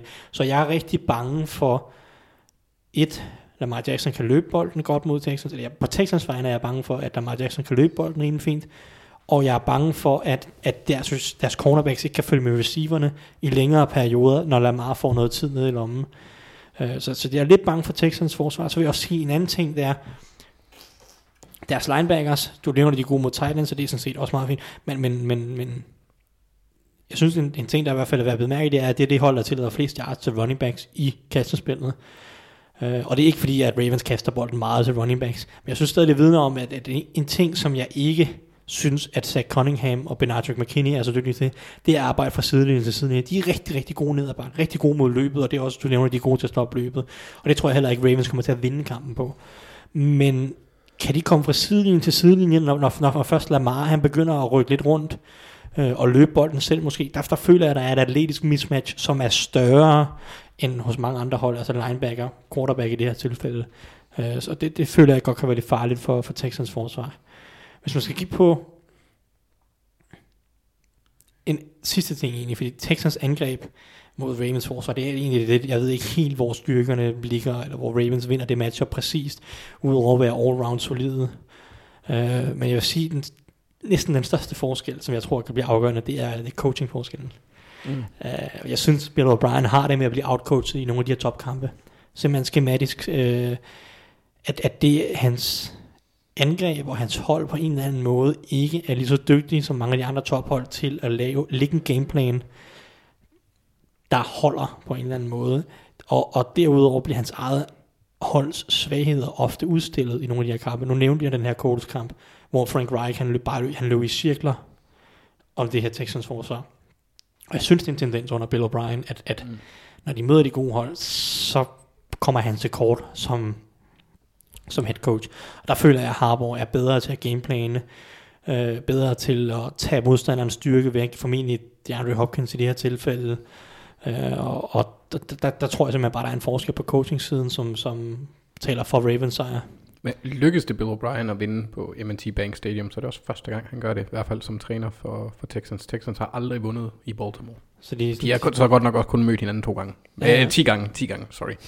Fordelt i begge byer. Men øh, Så- 8-2 så de- til Ravens øh, overall. Okay, ja. Ja, men øh, der bare se. Det har jeg ikke engang valgt at bruge i, i min salgstale, men det er godt, du som Ravens-fan lige kan stemple ind og være lidt partisk, ikke? Ja, men altså, jeg, jeg vil ikke sige, at hjemmebanen nødvendigvis er et sejrstegn, for vi fik godt nok dask af Cleveland Browns, hvilket vi er det eneste hold i år, der kan sige, vi har fået. Ja. Men, men så er det jo selvfølgelig bare, hvis vi snakker sådan helt generelt, awesome kamp. To Ja. af ligaens bedste, eller mest underholdende quarterbacks. Jeg kan fortælle, at de mødte hinanden i college i år 2016, og der løb Lamar Jackson for 162 yards. Og det, det, de, de, de mødte hinanden, da Lamar Jackson spillede for Louisville, og mm. det John Watson spillede for Clemson. Og Lamar Jackson han løb for 162 yards, to touchdowns i den kamp, men- mens Deshaun Watson kastede for fem touchdowns. Øh, jeg tror ikke, at kampen ender 42-36, som den gjorde dengang, mm. men det er bare to underholdende quarterbacks. Altså i mine øjne helt klart ugens fedeste matchup, alene af den grund, og fordi det Sean Watson er virkelig også en fed spiller at se, og han, altså det kan så hjælpe Ravens, fordi vi har ikke de mest effektive pass rushers, han kan godt lide at holde fast i bolden, øh, så der kommer, der kommer til at ske ting, det tror jeg. Øh, den anden kamp, som vi skal se lidt Skal nærmere. vi, skal vi have nogle spiltips på? Ja, selvfølgelig, vi skal lige have nogle odds her. Det glemte jeg lige. Ja. Skal jeg smide min på? min på først med Ravens, Yes. øhm, eller Ravens orienteret, det er, at øh, Ravens de vinder mellem, mellem 1 og 9 point. Det er vel- at mærke, hvis man tror på en, en Ravens sejr, Mm. så er det værd at notere sig, at Deshaun Watson aldrig har tabt med mere end 8 point i NFL. Boy. Øh, det er altid tæt, når Texans de taber. Han holder dem inde i alle kampe. De er kun to gange, han har tabt med mere end 5 point i de nu. Han har spillet halvanden sæson fuldt, han har spillet, cirka to sæsoner nu, fordi Mm. han spillede halv sæson, blev han skadet. Spiller en hel sidste sæson, og så har han spillet en halv sæson mere nu. Så cirka to sæsoner i NFL nu. Aldrig tabt med mere end 8. Og det var mod Patriots i hans i første kamp i sidste sæson, altså i 2018, mm. øh, hvor de taber den kamp med, med, med 8 point. Nej, med 7 point mener så tror jeg, at han tabte med 8 point i Chiefs i sin rookie-sæson. Det lød til, til de Chiefs. Begge kampe har han spillet godt, så det har ikke været hans skyld, men øh, det er de eneste gange, han har tabt med mere end 5 point. Det er de to kampe mod Chiefs, mod Patriots. Han holder dem inde i alle kampe, så jeg tror stadig, at Ravens vinder, men det bliver tæt, fordi det er det altid med Deshaun Watson, og det, tror, og det får du 2,85 gange penge igen på, at Ravens vinder med mellem 1 og, og, 1 og 9 point. Det er ret god odds. Det, det, det er god odds, som man husker på, at Deshaun Watson Mm. altid holder kampene tæt, synes jeg. Så det er mit, uh, mit spil til. Lækkert. Victor, hvad har du? Ja, mit spil tip, det minder faktisk lidt om, jeg har taget Texans med mellem 1, mellem 1 og 6, til, det er så til odds 5. Mm. Men, men det er fordi Texans, de, altså hvis man tror, at de vinder, de, de, de har næsten ikke smadret nogen hold i den her sæson. Nej. Altså de, man ser dem ikke gøre det samme som uh, Ravens. Altså de smadrede Falcons, hvis det... Mm. Altså, Og Jaguars. Men, men ja, og Jaguars for to år siden. Men derudover så, altså, de vandt over Raiders med 3, de vandt over Chiefs med 7, så vandt de over Chargers med 7, og med en over Jag- Jaguars tilbage i uge 2, tror jeg. Men jeg synes, jeg synes ikke, det, jeg synes ikke, de smadrer nogen hold på samme måde, som øh, Ravens smadrede Bengals i sidst, sidst, øh, her i søndags. Nej. Så, så jeg, synes, jeg tror, det bliver en tæt kamp, og altså, jeg tror i hvert fald ikke, der er nogen af holdene, der vinder med, med særlig meget. Hvis, Jeg kunne finde på at smide penge efter begge de der odds. ja, og, du- og du er ikke gameplay, Nej, gambler nej, type. nej, nej, jeg er virkelig dårlig til det, så derfor Ja. jeg ikke gør det. Jamen altså, jeg siger også, at vi ramte begge vores opsæt til sidste uge. Nu kommer vi til opsættene senere, men uh, Mark han ramte øh, den der Seahawks opsæt. Ja, men Mark, han havde, han, havde en rim, han havde nogle rimelig skarpe nogen. På nogle af dem i hvert fald. Jamen, han er god. Ja. Han er god. Nå, skal, den anden kamp, vi, som vi skal til her, det er, det er kampen mellem Patriots og Eagles. Og det er første gang siden Nick Foles' festnat, at de to hold tørner sammen. Øh, bliver det endnu en, en Eagles-sejr, eller får Patriots lidt revanche? Øh, Victor, du har fået det, jeg vil kalde en tvivlsom ære at tale for en Patriots-sejr. Så hvorfor vinder Belichick og company? Ja, øhm, jamen du siger selv, sidst de, de mødtes, det var der i Super Bowl for to sæsoner siden, og, og dengang der kastede Nick Foles jo overalt på, altså han smadrede jo Patriots forsvar, men der er sket ret meget siden dengang, og, og især secondaryen, som nærmest var en svaghed dengang, er jo en kæmpe styrke øh, i dag, og hvor det med Stefan Gilmore, McCourty-tvillingerne, og hvem der ellers er, er, er måske ligens bedste secondary. Øh, det er det formentlig.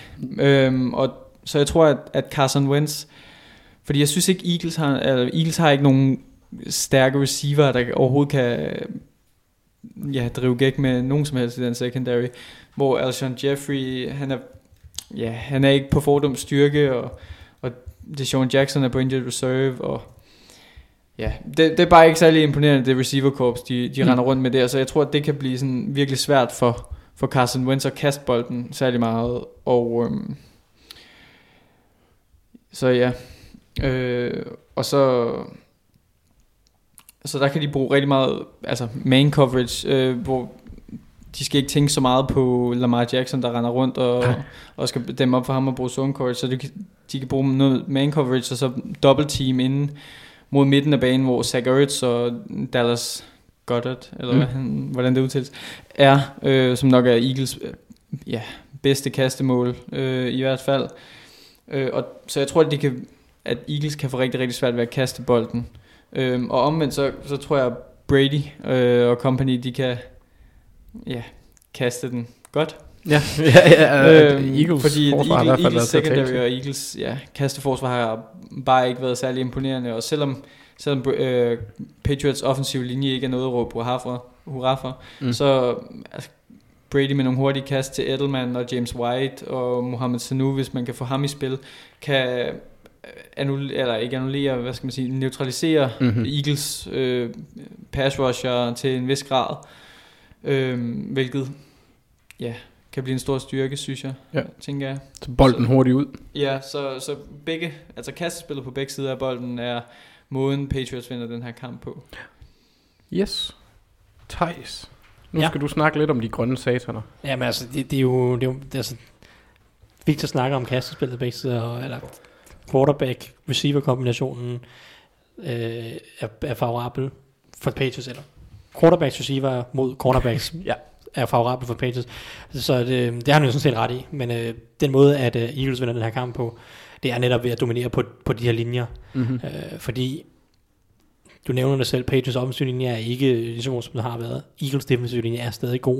Det kan godt være, at, at sack-totalen ikke er lige så stor, som den har været i nogle sæsoner. Men Brandon Graham og Fletcher Cox er stadig rigtig, rigtig dygtige, og skaber stadig rigtig, rigtig meget pres på quarterbacks. Og, og Vinnie Curry og Derek Barnett kommer også med nogle fine indspark en gang imellem.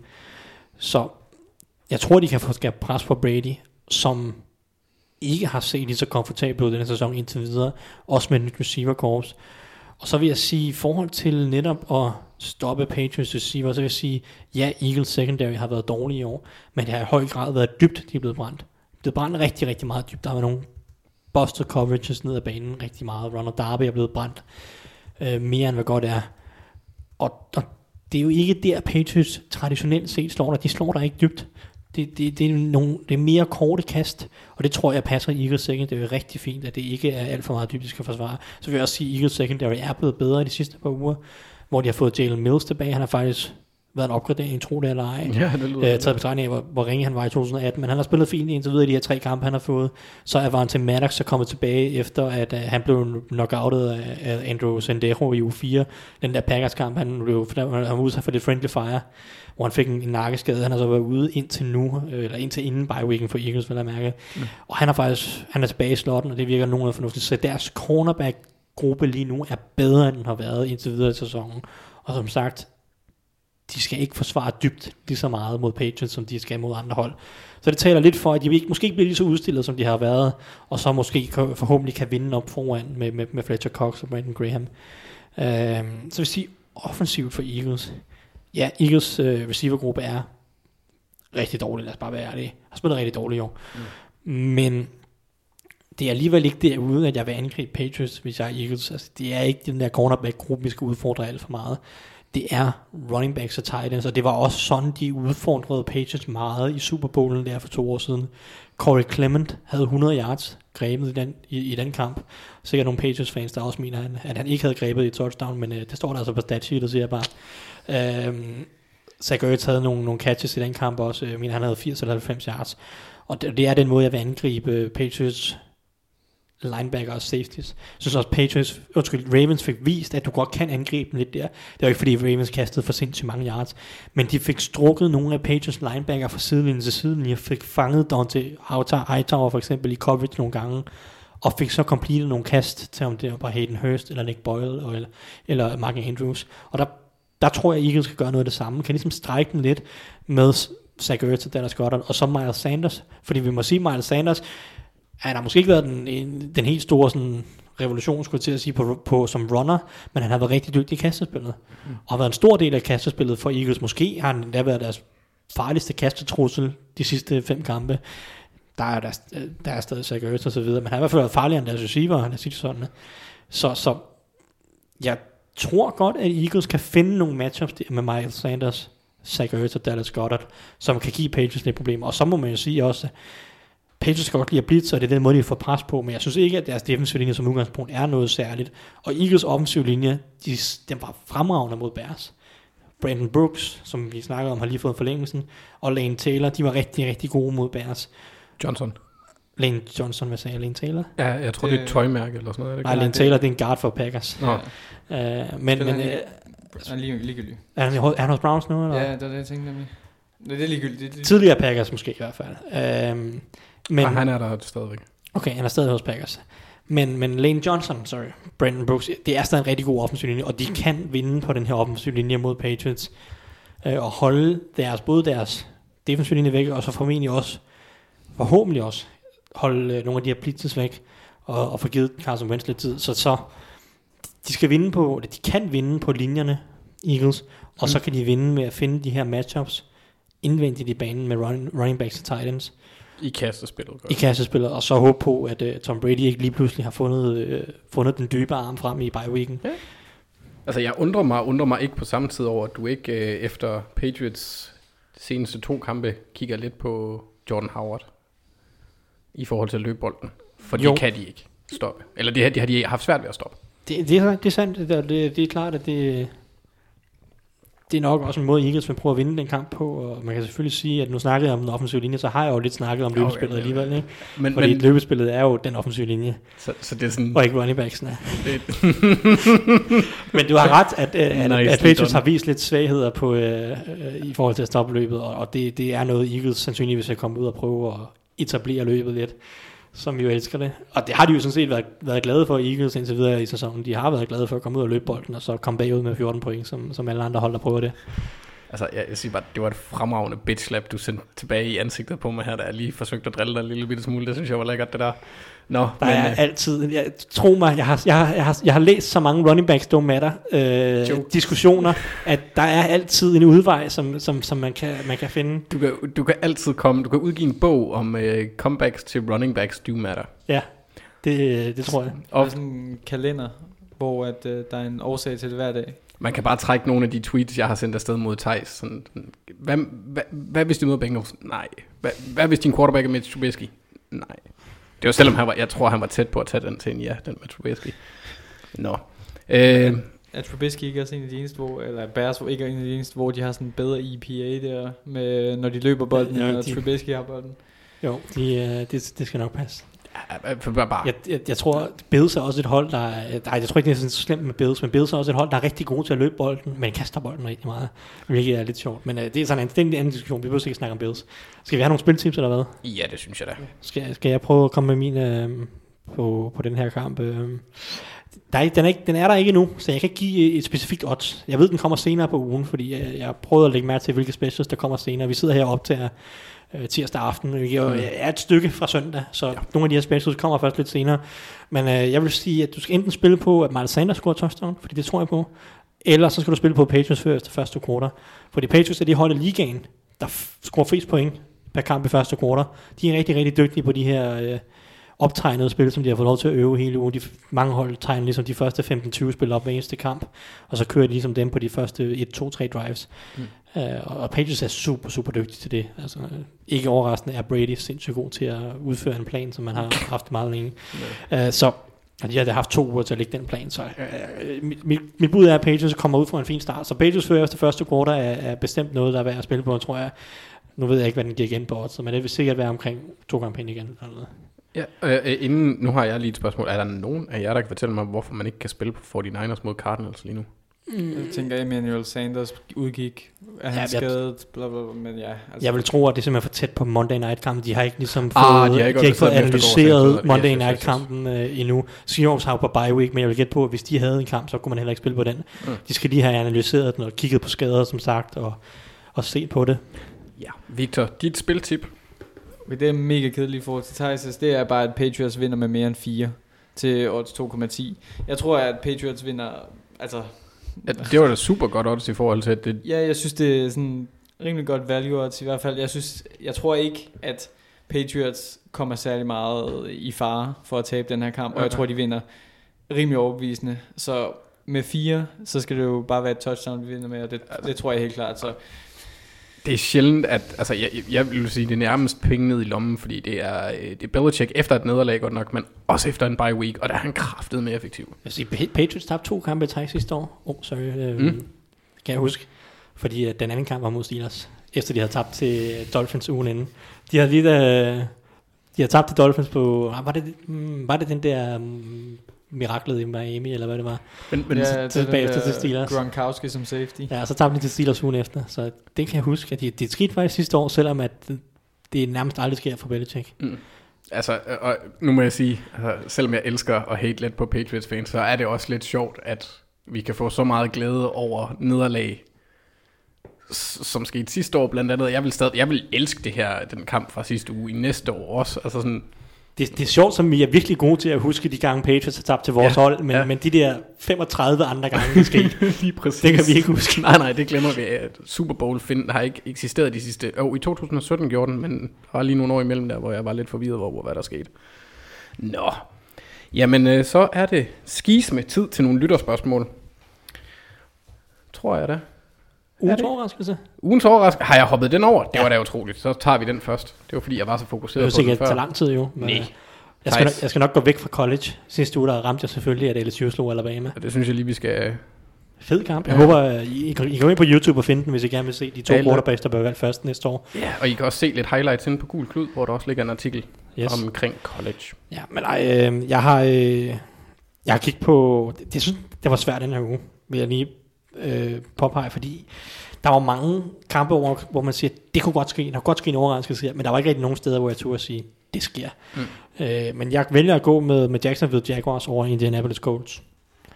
Øh, det er i Indianapolis, så du får 2,45 gange penge igen på Jaguars. Colts, der har tabt to kampe i træk, ser lidt svingende ud. Jacoby Brissett formentlig tilbage, men måske ikke helt på toppen. Jaguars, ny quarterback, måske lidt ny øh, gejst, lidt ny gist, og kommer fra en bye week, har haft masser af tid til at forberede sig, hvad ved jeg. Så det, jeg kunne godt se en overraskelse i, i Indianapolis der, så det, det er nok min, over, min ugens overraskelse. Så vil jeg også sige, at så er jeg lidt fristet af den der Denver. Jeg tror ikke rigtig på den, men du får del med gode odds på den. 5,6 gange pengene igen. Øh, for at Denver slår mig, uh, Minnesota Vikings. Det er klart, det vil være et stort opsæt, men der er, der er bare en, der er sådan lige en lille fingerspids af mig, der tror på, at uh, Vikings kan få problemer. Ah, Der er også bare et eller andet over Vikings som hold, der gør, at jeg ikke stoler på dem. Altså, jeg, jeg kan ikke se... De, de har jo, de er jo Det er, vanvittigt fordi, godt det er besat. fordi, det er de falske lille af. Er det ikke, er det ikke sådan, er det ikke derfor? Det, det kan være, det er delvist er det. Men jeg plejer godt at kunne lide folk, der også vælger lilla. Jeg synes ikke... Cousins. Jeg, jeg ved det ikke. Altså, det er bare sådan, det er et hold, der burde være bedre, end de... Altså, jeg har en eller anden idé. Jeg, jeg ved ikke, de burde være bedre, end de er. Hvad er de? Er de ikke 7 og 3 nu, eller 7 Og det, det synes jeg ikke rigtig afspejler, hvordan de har spillet. Det, det altså, jeg kan, ikke rigtig, jeg kan ikke rigtig lokalisere dem, hvor jeg vil have dem. Og jeg, tror, at det, det er sådan et hold, der både kan smadre dig i playoffs, men også virkelig kan få på hatten selv. Men det er nok, altså de har nok bare et, et, et for lavt bundniveau, også et godt topniveau, men mm. Det der lave bundniveau, det er det, der gør det farligt, og det er derfor, jeg også lige er i tvivl om, om, der kan, om de kan få problemer her. Men altså, så skal jeg jo selvfølgelig sige, at Kirk Cousins han måske fik lukket lidt af den der primetime slump, som de går meget op i i USA, når de snakker om Kirk Cousins. I hvert fald de der tosser på FS1. Men øh, ja, Victor, hvad har du med til os? Jeg tror, at... Øh, nej, jeg tror det ikke, fordi jeg, jeg havde lidt som Thij- Thijs, at det, var, det er sådan ret svært at vælge mm. i Mhm. den her uge. Og jeg overvejede lidt at tage Jets over Redskins, fordi Jets giver 2-10, Redskins giver 1-85, men det er ret tæt, og jeg ved faktisk ikke engang, hvorfor Redskins er favoritter i den kamp. Jeg synes, der er, Det må være hjemmebanen her. ja, men ja. Ja. Og så overvejer jeg også lidt Pittsburgh Steelers mod Browns øh, torsdagskampen, men jeg, jeg endte på øh, Chargers over Chiefs mandag aften. Øhm, det er kampen, der spilles i Mexico City. Øhm, så selvom ja, Mahomes garanteret kan kaste en 100 yards dernede, så ja, jeg, jeg synes, at de tabte til, til Ti- Titans, øh, Chiefs gjorde, og øhm, selvom at der var nogle fluky ting, som vi snakkede om tidligere, med øh, de her problemer på special teams og nogle øh, vilde ting, der gik Titans vej, så synes jeg også, der var nogle problemer for, for Chiefs, som måske kan udnyttes af Chargers. Altså den offensive linje led endnu en skade, måske to, øh, og den er svækket, at de møder Joey Bosa og Melvin Ingram, og Melvin Gordon skal løbe mod øh, Chiefs forsvar, der ikke kan stoppe mig, hvis jeg prøver at løbe mod dem. øhm, Du er også et atletisk based. Det er han. det er han er ikke Dennis, Det er men Dennis. det, det er tæt på. Dennis Junior. Så, og så, så, så er det bare sådan en kamp, altså Patrick Mahomes er måske heller ikke på 100%, øh, humper stadig lidt rundt. Jeg, jeg, tror bare, at uh, Titans, uh, undskyld, Chargers måske kan overraske, mm. og så tænker man igen, ligesom for to uger siden, hvad er Chargers? Altså hvis de, for to uger siden slog de Packers, og nu hvis de slår Chiefs, så tænker man igen, uh, what the, ja. Yeah. Hvis de slår Chiefs, så er den division godt nok åben. Ja, så har vi... Fordi Raiders, de møder Bengals i den her uge, ikke? Så det er ja. free win. Godt kæft, hvor kunne det være sjovt, Bye hvis de tabte.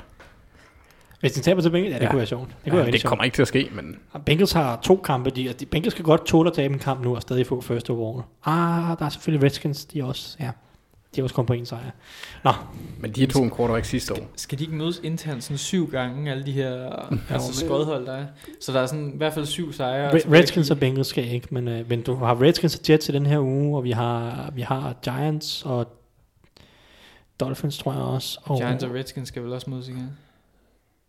Ja, og Jets og Dolphins kan sikkert også Det mødes er bare igen. alle de her dårlige hold, jeg læste et eller andet sted, at de skulle Ja. møde syv gange nu, så er der stadig syv sejre. Sådan, Der skulle gives ud. så, så Dolphins skal stadig nå første overall. Yes, for Dolphins fans. Jeg er egentlig pisse ligeglad. Trust the tank. Yes. Eller noget. Ja. Ja, men så er det tid til at hoppe derhen, hvor jeg gerne vil hoppe hen før. Det er til lytterspørgsmålene. Og vi har fået et par stykker fra jer den her gang, og vi har lidt tid, så jeg tænker, vi tager så mange af dem, som vi overhovedet kan nå. Og det er Martin. Og Martin, jeg kommer til at voldtage dit navn en lille, lille smule, fordi enten så hedder du Edens, som jeg siger på jysk, Edens, eller Edens, eller vi kalder dig bare Mar Martin. Mar Martin skriver, med tanke på Cowboys og Vikings, så er det oplagt at spørge ind til, hvad I ser som den dybere årsag til Cowboys manglende evne til at vinde tætte kampe. Dak spiller sit livs kamp. Cooper griber de utroligste bolde. To receiver over 100 yards, og alligevel tyrer trænerstaben til løbespil, da de skal i endzone på deres næst sidste drive. Et løbespil, som ikke har virket hele vejen igennem kampen. Hvorfor? Det er der ingen grund til. Nej. Jamen, øh, Jason Garrett is the answer. Øh, I en eller anden grad. Jeg ved ikke, hvor meget han har skulle have sagt, og hvor meget Kellen Moore har skulle have sagt. Men, men man, Martin nævner det selv. Det er jo trænerstaben i høj grad, føler jeg, der koster Cowboys i mange af de her kampe. Det er den filosofi med, at de skal løbe bolden meget, fordi de har valgt en running back i top 5 Og betale dem. og betalt ham også. Øh, det er dobbelt dumt. Øh, så de, de, på af en eller anden grund føler de, at de skal løbe bolden meget. De løber også bolden på de fem første første downs i kampen. Løb de bare bolden. Uden succes. Får ikke noget ud af det på de drives. Blandt andet fordi de ender i, i forskellige tredje og lange situationer. Og så er de lige pludselig bagud 14-0, fordi Vikings de går ned og scorer på deres to første drives. Mm. Og så er det jo bare en op og bakke kamp resten af kampen. Øh, og det, det, det, det er ærgerligt, fordi Dak Prescott spiller sin bedste sæson overhovedet. Han er virkelig, virkelig dygtig. Top 5 quarterback i år. Og alligevel så... Bold. Mm, ja, det må Ja. folk gerne synes. Ja, det kan jeg godt lide. Men øh, jeg synes, han er en top 5 quarterback i år. Mm. Øh, og, og alligevel så vil de stadig gerne etablere løbet. Og, og det, det kan jeg ikke forstå, fordi de har heller ikke rigtig godt forsvar til at holde kampene lavt scorende nok. Ikke, ikke fordi deres forsvar er elendigt, men det er ikke godt nok til at, at, at holde kampene nede, så de ligesom kan, skal jeg til at sige, en god sådan tåle at løbe bolden lidt. Altså, de kan følge med. Ja, så, så, så de, de ender ofte bagud, og de har også været dårlige starter i mange kampe i den sæson. Og så øh, skal Dak ud og gøre, og, og, og gøre noget, og det har han så gjort det meste af året, men det var ikke nok mod Vikings. Vikings er et, et godt hold. Jeg, jeg vil også sige, det er jo et, et, et hvad kan man, øh, det er ikke særlig godt syn for, for Jason Garretts rygte i forhold til at være en situational spilkalder, øh, fordi normalt så virker det der spil jo for dem, der løb, det giver jo mening at løbe Siege kort, Men når det ikke har, ikke, altså når det ikke har haft succes i hele kampen at, at lave det spil, så virker det lidt tosset at tage. Altså jeg kan sige, de, de, var, det, var det, havde de en, en anden og to, eller noget stil, med, med god tid igen, og var nede omkring 15 yard eller noget stil. ikke? Det er måske fair nok at løbe den på den første. Det kan jeg godt forstå, at det kan godt, for, det kan godt forsvare, det kan godt acceptere, at man løber den første gang på anden og to. Mm. Men når man så ikke får noget ud af det på anden down, så kaster du den på tredje down. Det gør du i, i høj grad, fordi at, som du siger, de kunne ikke løbe bolden hele kampen, og Dak var brandvarm, Cooper var brandvarm, Michael Gallup og Rand, uh, Randall Cobb var begge to godt spillende. Altså Mm. de havde virkelig, de havde virkelig gang i den i kastespillet. Så når- hvis, du kan, ikke, du kan ikke løbe den der på tredje down, det er katastrofalt spilkald. Det er også mærkeligt at forsere den, netop når man ved, at Vikings forsvarsproblemer ligger i secondaryen primært. Yes. Så har vi fået et spørgsmål mere. Og det her navn er jeg ligeglad med, om jeg kommer til at gøre et eller andet forkert med. Jeg siger Chica North. Eller Chica North. Er det muligt, at der kommer tre hold fra samme division i playoffs? Hvis muligt, er det så sket før. Som Rams-fan virker det til, at 10-6 eller 6-10 eller 11-5 ikke engang vil give andenpladsen i divisionen, hvilket bekymrer mig mere end vores O-line. Det må bekymre mig ret meget. Fordi det vil jeg dele med godt nok. Være øh, bekymret over. Men øh, ja, det er muligt. Øh, det er faktisk sket rigtig mange gange, også fordi at NFL har haft øh, divisionerne delt anderledes op i historien, så de har været lidt større, så der har været flere, der kom ind før i tiden, men øh, siden NFL gik over til øh, fire divisioner med fire hold i 2002-2003 sæsonen, der er det sket syv gange, og senest var i øh, 2017-2018 sæsonen, hvor at det var New Orleans Saints, Carolina Panthers og Atlanta Falcons, der kom med. Så det kan godt lade sig gøre. Øh, så du skal ikke være du, du skal virkelig ikke være mere bekymret for det inden for jeres O-line. Ja. Shikanoff. Det, være bekymret over O-line og Jared Goff. Ja, Det, det, det, det vil jeg bekymre mig om, hvis jeg var Rams-fan. jeg vil være, faktisk være ret bekymret. Jeg, jeg ville faktisk have givet op. I hvert fald med hensyn til offensiv linje. I år i hvert fald. Er du bekymret, Victor? Eller er du bare glad? Jeg har det meget fint. Ja. Øh, mindre konkurrence. Ja, det er da dejligt. Så- For. Det går meget godt. Det er ligesom, at jeg også godt kan lide, når Steelers taber. Det gør det også meget rart. Nå, så har vi øh, også fået et spørgsmål fra en mand, der går under det borgerlige navn Anders Hall, som jeg husker det, men han kalder sig selv Krystalpaladset. Han skriver, jeg har fulgt NFL siden 2001, og mindes ikke et hold, der har solgt så meget ud, som Dolphins har gjort i år. Set i lyset af det, ville det så være komplet vanvittigt at nominere Brian- Flores som årets træner, hvis de kommer op på minimum fire sejre. Ja, jeg synes... Altså, man kan joke og sige, at øh, faktisk har han jo ikke engang gjort, hvad de ville. Altså, han har vundet for mange kampe. men, men, men derudover så, ja, han har gjort et fint stykke trænerarbejde, men det er bare... Altså, jeg ser det overhovedet ikke ske. Det er altid sådan noget, hvem går fra worst to first. Altså, i år lige står der bare Kyle Shanahan skrevet overalt på den. Mm. Øh, fordi de, de var dårlige sidste år for Niners, og de er gode i år. Men ja, Brian Flores fortjener noget ros for det her arbejde, han har gjort, og det har set- lignet et kompetent hold de sidste par uger. Øh, og han har udviklet nogle af spillerne, altså det, det ser... Jamen, det ser lovende ud på en eller anden måde, selvom at det er så ringe et hold. Mm. Øh, men ja, det, det vil være ret vanvittigt at, at nominere ham. Også fordi det, jeg synes, det er inden for den der... Altså, når det er 0-4 sejre, det er sådan noget... Om du får en sejr eller fire sejre, det er sådan lidt øh, hip som hap tilfældigheder på en eller anden måde. Øh, du har været et dårligt hold over hele sæsonen stadig. Men øh, Får top 5 eller, eller et eller andet. Jeg er helt enig i, at det vil være vanvittigt, men jeg er og helt enig i, at han skal have ros, fordi det er jo trods alt et hold, der, når de er på banen, de giver ikke op. Altså, de viser, at de er kommet for at vinde, så kan det godt være, at de ikke er, lige så, at de ikke er gode nok, men det er ikke ligesom sådan Tampa, hvor for Vernon Hargraves med spillere, der bare giver op. Eller Bengals. Altså Bengals ja. sejler jo så meget, at det går helt under at se. Altså uanset om man har et dårligt hold eller ej. Jeg synes endda, at Bengals har markant mere talent at arbejde med, end Dolphins mm. har.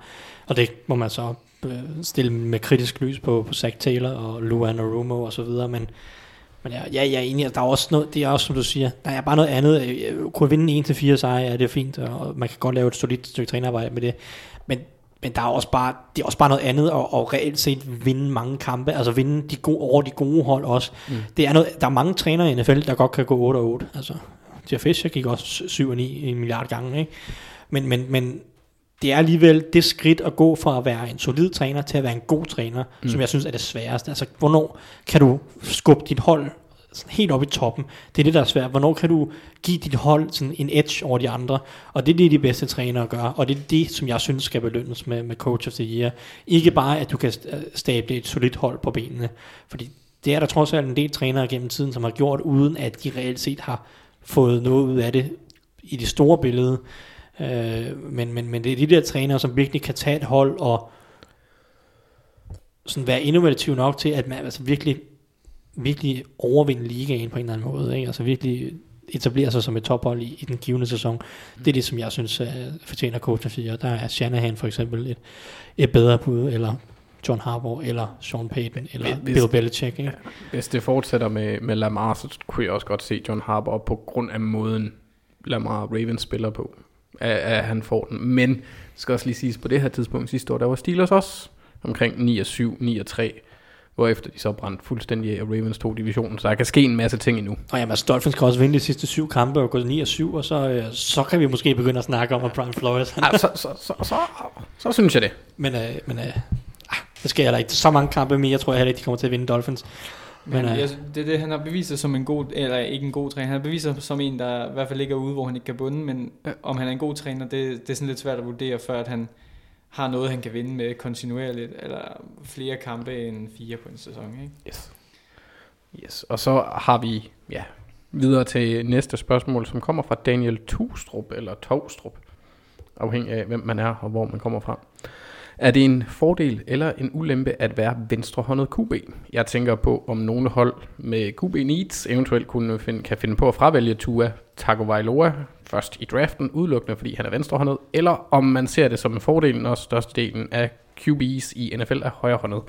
Og et lille fun fact, Tua er ikke venstrehåndet, han er højrehåndet, han kaster bare med venstre. Ja, og så er det heller ikke kun størstedelen af NFL's quarterback, der er højrehåndet, de er dem alle sammen. Der er ikke en venstrehåndet quarterback i NFL lige nu. Dammit, Thibaut. Den seneste var Kellen Moore, ikke, som nu er offensiv koordinator hos Cowboys. Mm, og det hjalp ikke ham at kaste med venstre, Ej, eller højre for den tidspunkt. Han lignede en højre, højrehåndet quarterback, der kastede med venstre. Der var ikke meget saftkraft i den. Øh, til spørgsmålet, om det er en fordel eller ulempe, det er ingen af delene, synes jeg, på en eller anden måde. Det, det er ikke noget, der betyder det helt store i, i sidste ende. Du, angrebet skal lige lave nogle justeringer i forhold til protections og nogle rollouts og sådan noget, men det er jo bare ofte at spejle, at spejle spillet i forhold til, hvad det vil være for en højrehåndet quarterback, hvilken vej du ruller ud, eller hvilken vej protection lige skal slides, eller hvordan og hvorledes. Altså, det, det er nogle, nogle, nogle små ting, nogle minimale ting, og det kan jeg simpelthen ikke forestille mig er et problem for, for nogen som helst NFL-træner, øh, eller hvis der er nogen, der har et problem med Tua og, og hans sådan, fysiske ting, så er det nok, fordi han kun er 6 fod høj. Øh, det er der sikkert stadig nogle gamle nisser, der ikke kan lide, selvom at Baker Mayfield og Russell Wilson og jeg ved ikke, Kyler Murray, alle sammen er kommet ind i ligaen og gjort det udmærket som lave quarterbacks. Mm. Drew Brees. Ikke? Så det skulle være det eneste fysiske omkring uh, Tua, tror jeg, som folk kunne style over. Altså, jeg tror, Mindre man... han også har små hænder, det er der måske også nogen, der er træt af. Det, det ved jeg ikke endnu. Ja, det, det, det, det kan godt være. Øh, altså, jeg tror, der var i, før i tiden, hvor at det var så udbredt på venstre siden af den offensive linje, at presset det kom, hvor deres pass rushers på den anden side stod stillet op på højre side. Der kunne jeg se, at man kunne lave lidt om det, da de ikke var så agile i deres schemes, men, men nu kunne jeg ikke forestille mig, Der var, var en tendens i gamle dage, at de bedste pass protector var på venstre side, og de bedste run blocker var på højre side, og det er klart, at hvis du så har en, skal, skal flippe spillene om, og så lige pludselig kommer til at rykke lidt rundt på den balance, mm. så er det klart, der er noget, men det er det ikke i nutidens NFL. Der er højre tackles skal være lige så gode til at pass blokere, og det er der også mange af dem, der er. Så, så det, jeg kan simpelthen ikke se det være et problem i nutidens NFL. Det er det er nogle minimale ting, der lige skal ændres på, på angrebet, øh, og det, det tager ikke noget tid at få indført. Nej. Øhm, ja, men øh, vi har fået flere spørgsmål også her, så øh, vi går til Thomas Køster Madsen. Han siger, u 10 fik mig til at tænke på, hvem de bedste og dårligste offensive playcallers er i NFL lige nu. Måske en top 5 på hver. Det er jo spændende. En top 5 er måske lige optimistisk nok, men vi kan da lige ramse et par, par navne af. Altså, jeg er jo selv personligt glad for Wink Martindale på forsvaret, men jeg skal nok lade være med at sige noget. Det er offensive play goal. Ja, nu snakker vi kun om, vi gider ikke snakke forsvar, det er så Nå, kedeligt meget. Det er nej, jeg havde bare Anders. læst bedste og dårligste offensiv, Ja. og så kendte jeg defensiv og offensiv spillere, og så kørte jeg. Nej, jeg sidder bare fast i de gode uger, det må jeg skal sige. Det er sjovt, at Ravens har vundet fem kampe i træk, kan jeg godt mærke. Ja. Nå, offensiv, vi kan, altså, Reed og Shanahan, det er de to første for mig. Ja. Bum, så har vi to af de top 5. Så, ved, så kan vi begynde at diskutere resten, synes jeg. Josh McDaniels. Ja, ham har jeg også på min top 5, Ret så højt over, synes jeg. ham har jeg også på min top 5, så lad os bare smide ham ind. Så vi kan blive enige om fem navne. Brian Schottenheimer var du lige Så han er på min bund 5. Ej, det, jeg kan ikke helt finde ud af, hvad jeg vil med Schottenheimer. Mm, det Jeg, jeg, jeg vil også ikke Sean- jeg vil også smide Sean Payton ind i min top 5. Ja. Ja. Øh, trods alt. Jeg synes Saints problem, vi- lad os tage Saints problemerne, hvis vi når vi et spørgsmål med efter det her. Ja, ja. Okay, så, så, så kommer der et Saints spørgsmål, tror jeg. Øhm, så vi har, vi har Shanahan, Reed, Payton og McDaniels. Er det, er det fire? Så skal vi blive enige om den sidste. Øh, Må jeg smide et par frække navne i, i Ja. puljen? kom med det. Det er baseret på i år. Mm. Jeg har øh, John Gruden og, og Greg Roman. Uh. Bum. Jeg, altså, jeg er med på det. Altså Greg Roman selvfølgelig hos Ravens. Det er jo ikke, det er jo ikke innovativt på den traditionelle måde, og det er ikke fancy på den traditionelle måde, men det virker, fordi han har bygget et system, der passer til de spillere, han har. Det synes jeg, man må respektere. Øh, Og så John Gruden, som jeg synes har stablet et godt angreb på benene langt hen ad vejen. Det er ikke det mest talentfulde angreb i NFL, men han får rigtig meget ud af det. Får rigtig meget ud af sin Titans, får rigtig meget ud af Josh Jacobs, får rigtig meget ud af Derek Carr. Det synes jeg, man må respektere. Så, så det, det, det er nogle af dem, som jeg faktisk øh, godt kunne overveje at snige ind i top 5. Yes. Ja, men... Men jeg har faktisk en anden, Ja. som jeg synes har gjort det rigtig godt. Det var fordi, jeg så kampen her i, i går, tror jeg. Jeg synes bare, at, at Pat Shermer, han, han gør rigtig meget for at sætte Daniel Jones i nogle gode situationer. Og meget af det, som problemerne på offensiven, synes jeg, sådan, det er, at Daniel Jones ikke kan holde fast i bolden. Mm. Eller sådan noget.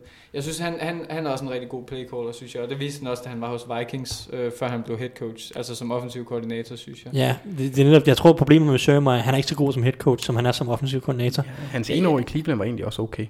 Ja, men, men, men altså, jeg føler bare ikke, han er den, den han, jeg føler ikke, han er en naturlig leder øh, på samme måde, men jeg, jeg dig enig i ret i, at lige så straks Eli Manning røg ud, så blev playbooken åbnet i meget højere grad, Ja. og blev meget mere interessant.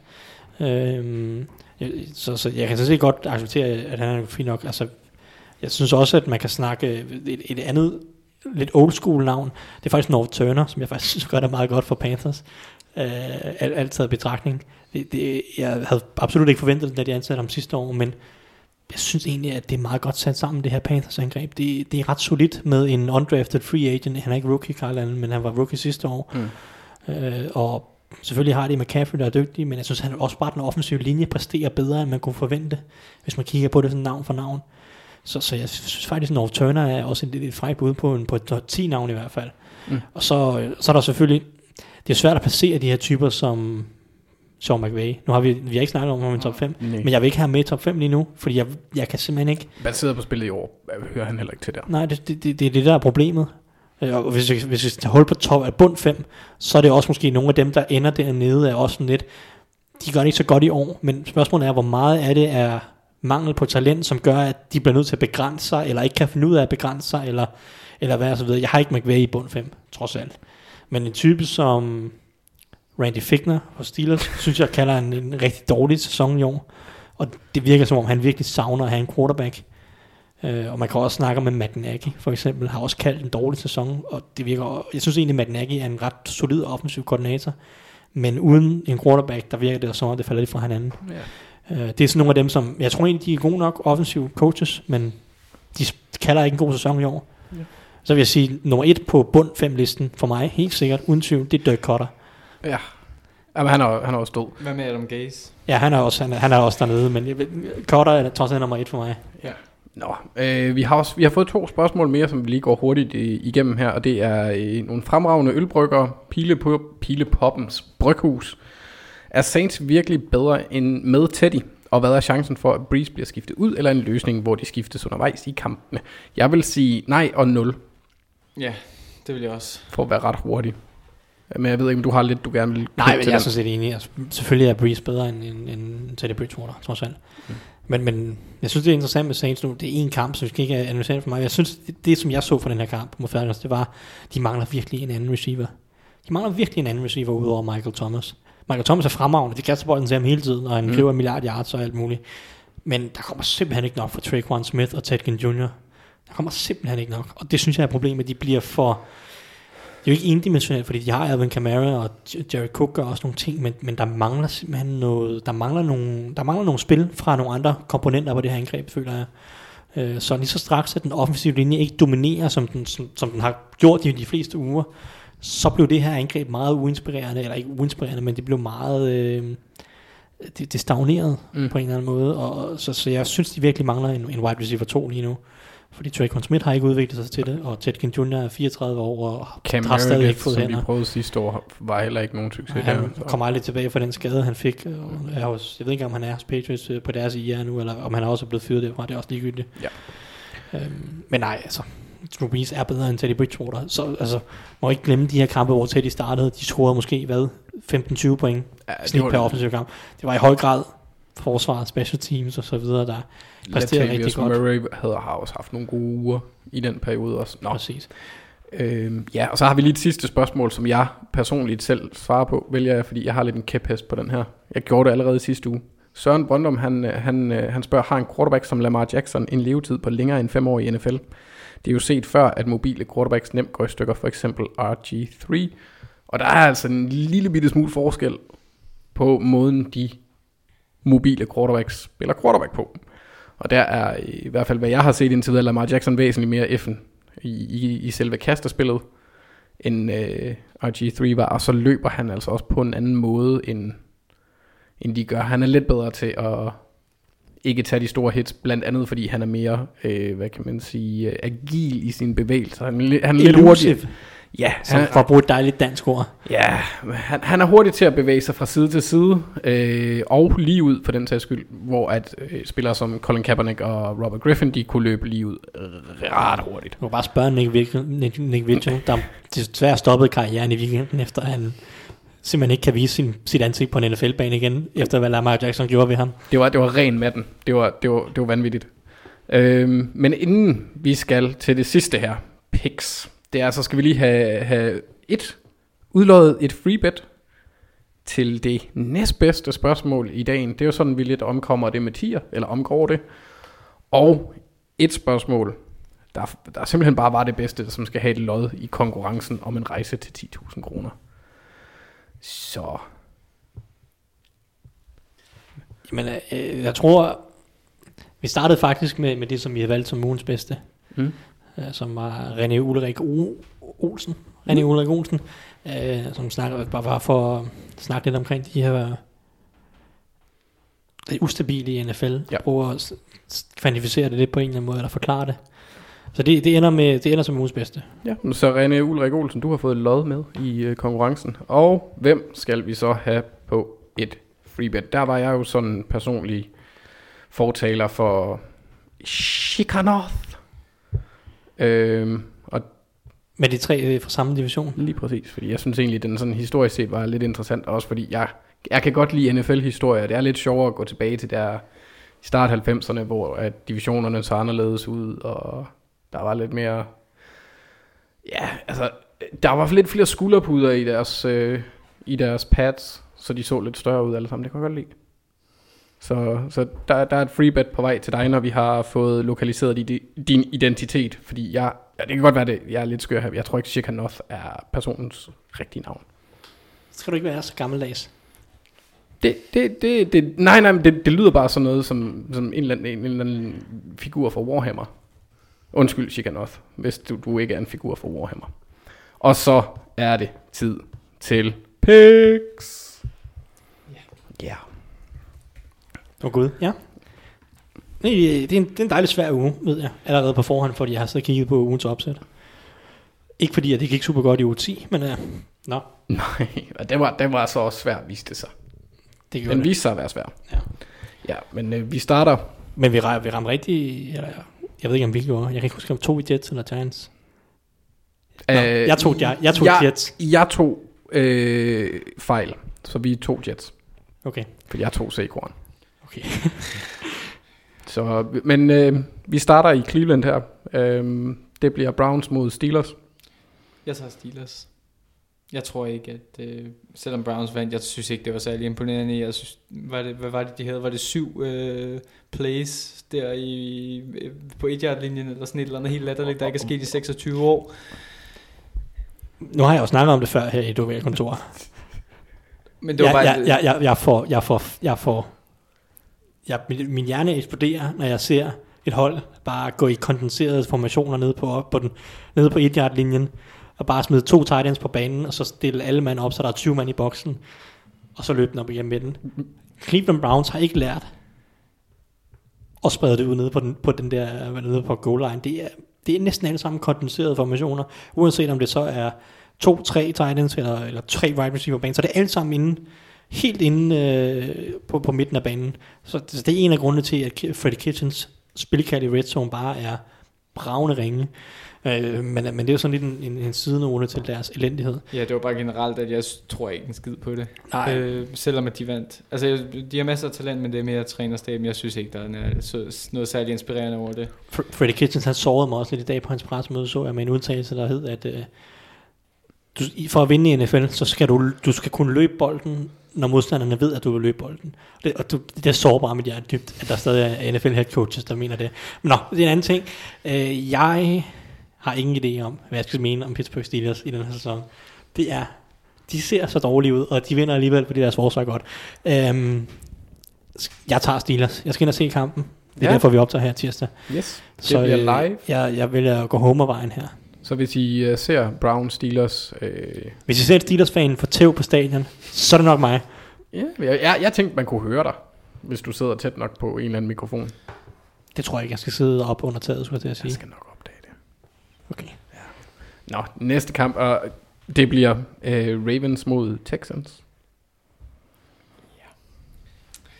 Det var sådan en dejlig nem kamp at starte på her, Anders. Øhm, Ja. Jeg går med, med Ravens. Jeg, øh, John Harbaugh for the win. Det, er- det er trænerforskellen for mig. Men øh, Ravens kan jo heller ikke blive ved med at vinde alle de her kampe, kan de det? Og det vil undre mig. Men, øh, Altså på et eller andet tidspunkt skal man nok altså, men, ligge det ikke øh, igen. De har lige slået Seahawks, de har lige slået Patriots, Patriots. Altså, det, er- Altså, og så lige slået Bengals, så det er tre mastodonter. det er det. Øh, så, men jeg går med Beng- øh, Ravens. Tre historiske franchises. Øh, Jeg går også med Ravens, tror jeg. okay, men det er, det er fedt, fordi så behøver jeg ikke at sige noget. Det er altid noget. Hvad vil du have valgt? Øh, helt sikkert Texans. No jinx. Obviously. Ej, jeg, jeg, altså, så, i den her, der vil jeg så også sige, der vil jeg også tro på Ravens. Også hjemmebanen. Øh, ja, og så er det, jeg har bare svært ved at se dem løbe ind i en kamp som mod Browns, fordi det virker til, at altså, de har momentum. Forsvaret er meget, blevet meget bedre synes De er blevet væsentligt bedre, det har du helt ret i. Ja. Og Marlon Humphrey, huh, en sæson, ja. han har gang i. Nå, den næste på min liste, det er Carolina Panthers. Hjemme mod Atlanta Falcons. Carolina Panthers. Jamen det er jo så dejligt nemt, fordi vi har ingen idé om, hvad fanden Falcons er lige pludselig, fordi så vinder de over Saints, og man sidder og tænker, hvad foregår der? Øhm, man, bliver man bliver nødt til at gå med Panthers her, er jeg enig i, indtil at vi har en eller anden indikation på, at det ikke bare var et one week fluke. Så øh, altså, jeg går også med Panthers, men Falcons, ja, det ved jeg ikke. Det kunne være rigtig sjovt, hvis de skulle have mødt Bengals, og så tabt til Bengals, efter at have slået Saints. Ja, det havde været dejligt Dan Quinsk. Ja, men jeg tager så også Panthers i den her af præcis samme årsag. Og så er det også på... Altså, man ved, at det er en division, et divisionsopgør, så det kan blive tæt, men det er på hjemmebane for Panthers, så det er i Carolina.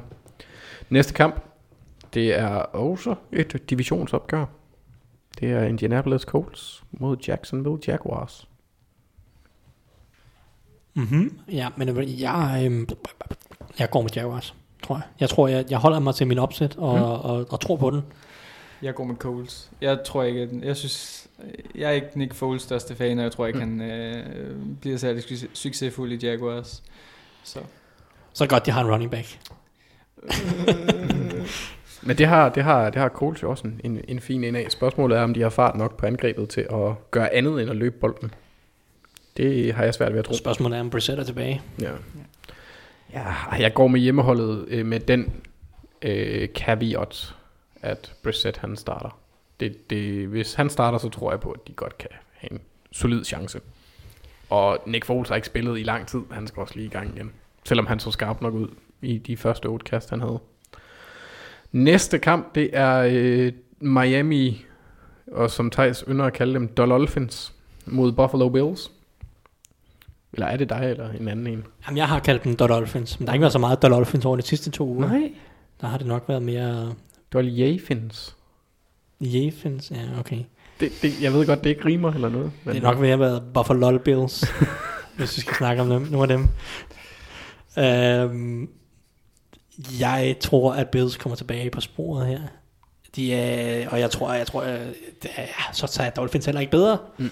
Men altså, det, det kan sagtens ske. De kan sagtens vinde her hjemmebane. De kører momentum. Så er Bills, altså, Bills angreb heller ikke farligere. Men Ryan's fat pig. Ryan's fat trick. Fat pig. Fat Patrick. Fitz, Patrick. Fitzpatrick, Revenge game. revenge game. Det var virkelig svært at sige. Fat, Fat Patrick. Fat pick. Fat pig. yes, yes, yes. Fitzpatrick. Yep. Revenge game. Ja, tror, det er det. Tror, du, tror du på jeg, Dolphins? jeg, jeg, tror på Bills, men jeg tror ikke, de vinder med mere end sådan to- to-tre stykker. Ja, okay. Ja, men Altså, vi, vi går med Bills så. Men Ja, men øh, jeg, her vil jeg så sige, at jeg vil have, jeg vil have taget Dolphins. Jeg, jeg, jeg, jeg synes godt nok, Bills så elendige ud på for angrebet. Ja, men øhm, Bills er ikke et, et specielt godt hold, Nej, selvom de har vundet seks kampe. nej, det er de ikke. Øh, næste kamp, Vikings mod Denver Broncos. Ja, men jeg er nødt til at gå med Vikings. Ja, det gør jeg også. Det bliver vi nødt til. Enig. Tampa Bay Buccaneers mod New Orleans Saints. Saints. Ja, men altså, de kommer tilbage på sporet. Ja. Buccaneers har stadig en hullet secondary, som Michael Thomas han griber nok for 290 90 yards. Og Dirk Cutter. Også ham, Øh, som, som så er hos Falcons. Men, men, Nå ja, undskyld. men, men vi James kan også Winston. godt snakke om Dirk Cutter. My mother. Øh, Washington Redskins mod New York Jets. Jeg tager Jets. Jeg tror slet ikke på Redskins. Dwayne Haskins, han ændrer ikke. Nej. Nej. Jeg tror, han øh, kaster sit første touchdown, men jeg tror ikke meget mere end det. Ja, ja, men jeg, jeg er tilbøjelig til at ja, jeg går også med Jets. Men, men det kunne være en kamp, hvor Haskins egentlig kunne gøre det fint nok, fordi Jets secondary er så dårlig, at, at McLaurin godt kunne være fri hele dagen. Men mm. jeg går med Jets også, tror jeg. Yes. Ja, men øh, det gør jeg også. Øh, San Francisco 49. Os mod øh, Arizona Cardinals. San Francisco. Ja, de skal nok komme tilbage på sporet her. Ja, det var tæt sidst. Ja, det var det. det var, og respekt for Cardinals, der har udover Seahawks, som Seahawks havde ikke engang så godt styr på det her forsvar, men, men Cardinals havde skabt nogle spil mod, Ja. ja. mod det her gode forsvar. Ja, det er, Cardinals har også har vist nogle... Altså, det er ikke fordi, de er helt væk. Altså, vi snakker om de der top 5 playcallers. Så langt fra listen var Cliff Kingsbury heller Nej, han viser mig... Han viser, han viser lidt... Modbeviser min holdning til ham og mine forventninger til ham en lille bitte smule, vil jeg sige. Ja. Selvom han stadigvæk taber. Så er det Oakland Raiders mod Cincinnati Bengals. Raiders. Ja, Det var sat med godt i, i risky business. Jeg tager også vi, vi, Raiders. vi kan godt vælge de næste syv Bengals kampe. Det er Okay. bare alt sammen modstanderen. Jeg, jeg tror Har de ikke, haft bye week endnu? ingen idé. Det er også, Nej, det er ja, også ligegyldigt. Den taber de Det sikkert. virker som om, de er på vej hver uge, synes jeg. Men, Ja. Philadelphia Eagles mod New England Patriots. Jeg tror på Patriots. Ja, de kommer tilbage til her. sporet. de kommer tilbage her, Patriots. Enig. Los Angeles Rams mod Chicago Bears. Jeg, Jeg går med, jeg går med Rams, tror jeg faktisk. jeg går med Bears. Fedt. Jeg, jeg har ikke noget godt argument. Det er bare en fornemmelse i lille tårn. Jeg tror, jeg tror, at Rams har et bedre special teams. Jeg tror, de får en bedre special Du teams. tror, kamp. at Johnny Hager kaster ikke en interception igen? Nej, det gør han ikke. Og Eddie Pinheiro, han skal nok misse et field goal. Det er lige værd at lægge mærke til. Vi har øh, tre Edmonds-brødre i NFL i år. Mm. Den øh, Edmonds-bror med flest interceptions, det er running back Trey Edmonds. jeg tænker altså på Steelers safety, Terrell Edmonds og Bills linebacker Tremaine Edmonds. Den tredje bror her er backup running back hos Steelers, og det var ham, der greb øh, Johnny Haggers interception på special teams. Gode hænder. Gode hænder. Mm. Så øh, han, øh, han, han fører Edmonds-brødrene i interceptions. Ja. Tremaine, der lavede en uh, safety ja. Mod Browns også. Ja, og Terrell Edmonds, der er totalt usynlig. Nå, Ja. øhm, Den sidste kamp der, hvad, hvad valgte du, undskyld? Rams. Okay. Øhm, det er øh, mit øh, man crush fra sidste år, John Fassel. Også en dejlig menneske. Ja. Ja, det er han. Så øh, Los Angeles Chargers mod Kansas City Chiefs er ugens sidste kamp, tirsdag den Har 19. vi november. ikke, øh, mangler vi ikke uh, Lions Cowboys? Har jeg, har jeg, er den ikke med? Nå, det er fordi, jeg går, jeg går på danske spil. Nå, De er ikke kommet op endnu. Lions Cowboys. Jamen, øh, Cowboys. jeg jeg tror slet ikke, at den der secondary kan stoppe noget som helst, Dak laver. Ja. Jeg blev så også med Cowboys. Men det, det er... Lions kunne godt score nogle point, hvis Stafford er tilbage. Hvis han ikke er tilbage, så tæver de med 20. Men yes. Sidste kamp, det er Chiefs Chargers. Åh, oh, det er godt, for jeg, skulle, jeg kørte lige ind på NFL Net uh, Schedule nu, for at være sikker på, at jeg får dem alle sammen med. Jamen, det er den sidste. Fordi i sidste uge, der blev jeg også taget i numsen af et danske spil. Uh, Chiefs mod Chargers. I Chargers land, eller i Mexico City, men Chargers er hjemmebane holdet. Det kan godt være, at de faktisk har en større fordel at spille der. Jeg tror, det bliver deres bedste hjemmebane, helt sikkert. Jeg tror, at Chargers har en del meksikanske fans. Så jeg tror helt sikkert, det er første gang, og i år, de spiller på hjemmebane. Og mm. eneste, måske. Um, Jeg holder fast i mit opsæt og siger Chargers. Så. det er så lidt. Jeg går helt sikkert med Chiefs. Jeg tror ikke, at de dummer sig igen. Det vil i hvert fald, altså der, ja, Chiefs. Ja, og øh, ja, det var alt, hvad vi havde på programmet for i dag. Mit navn er Anders Kaltoft, og med mig har jeg haft Bubi Bjørnenes værste fjende, Thijs Joranger, og deres bedste ven, Victor Risser. Tak fordi I lyttede med.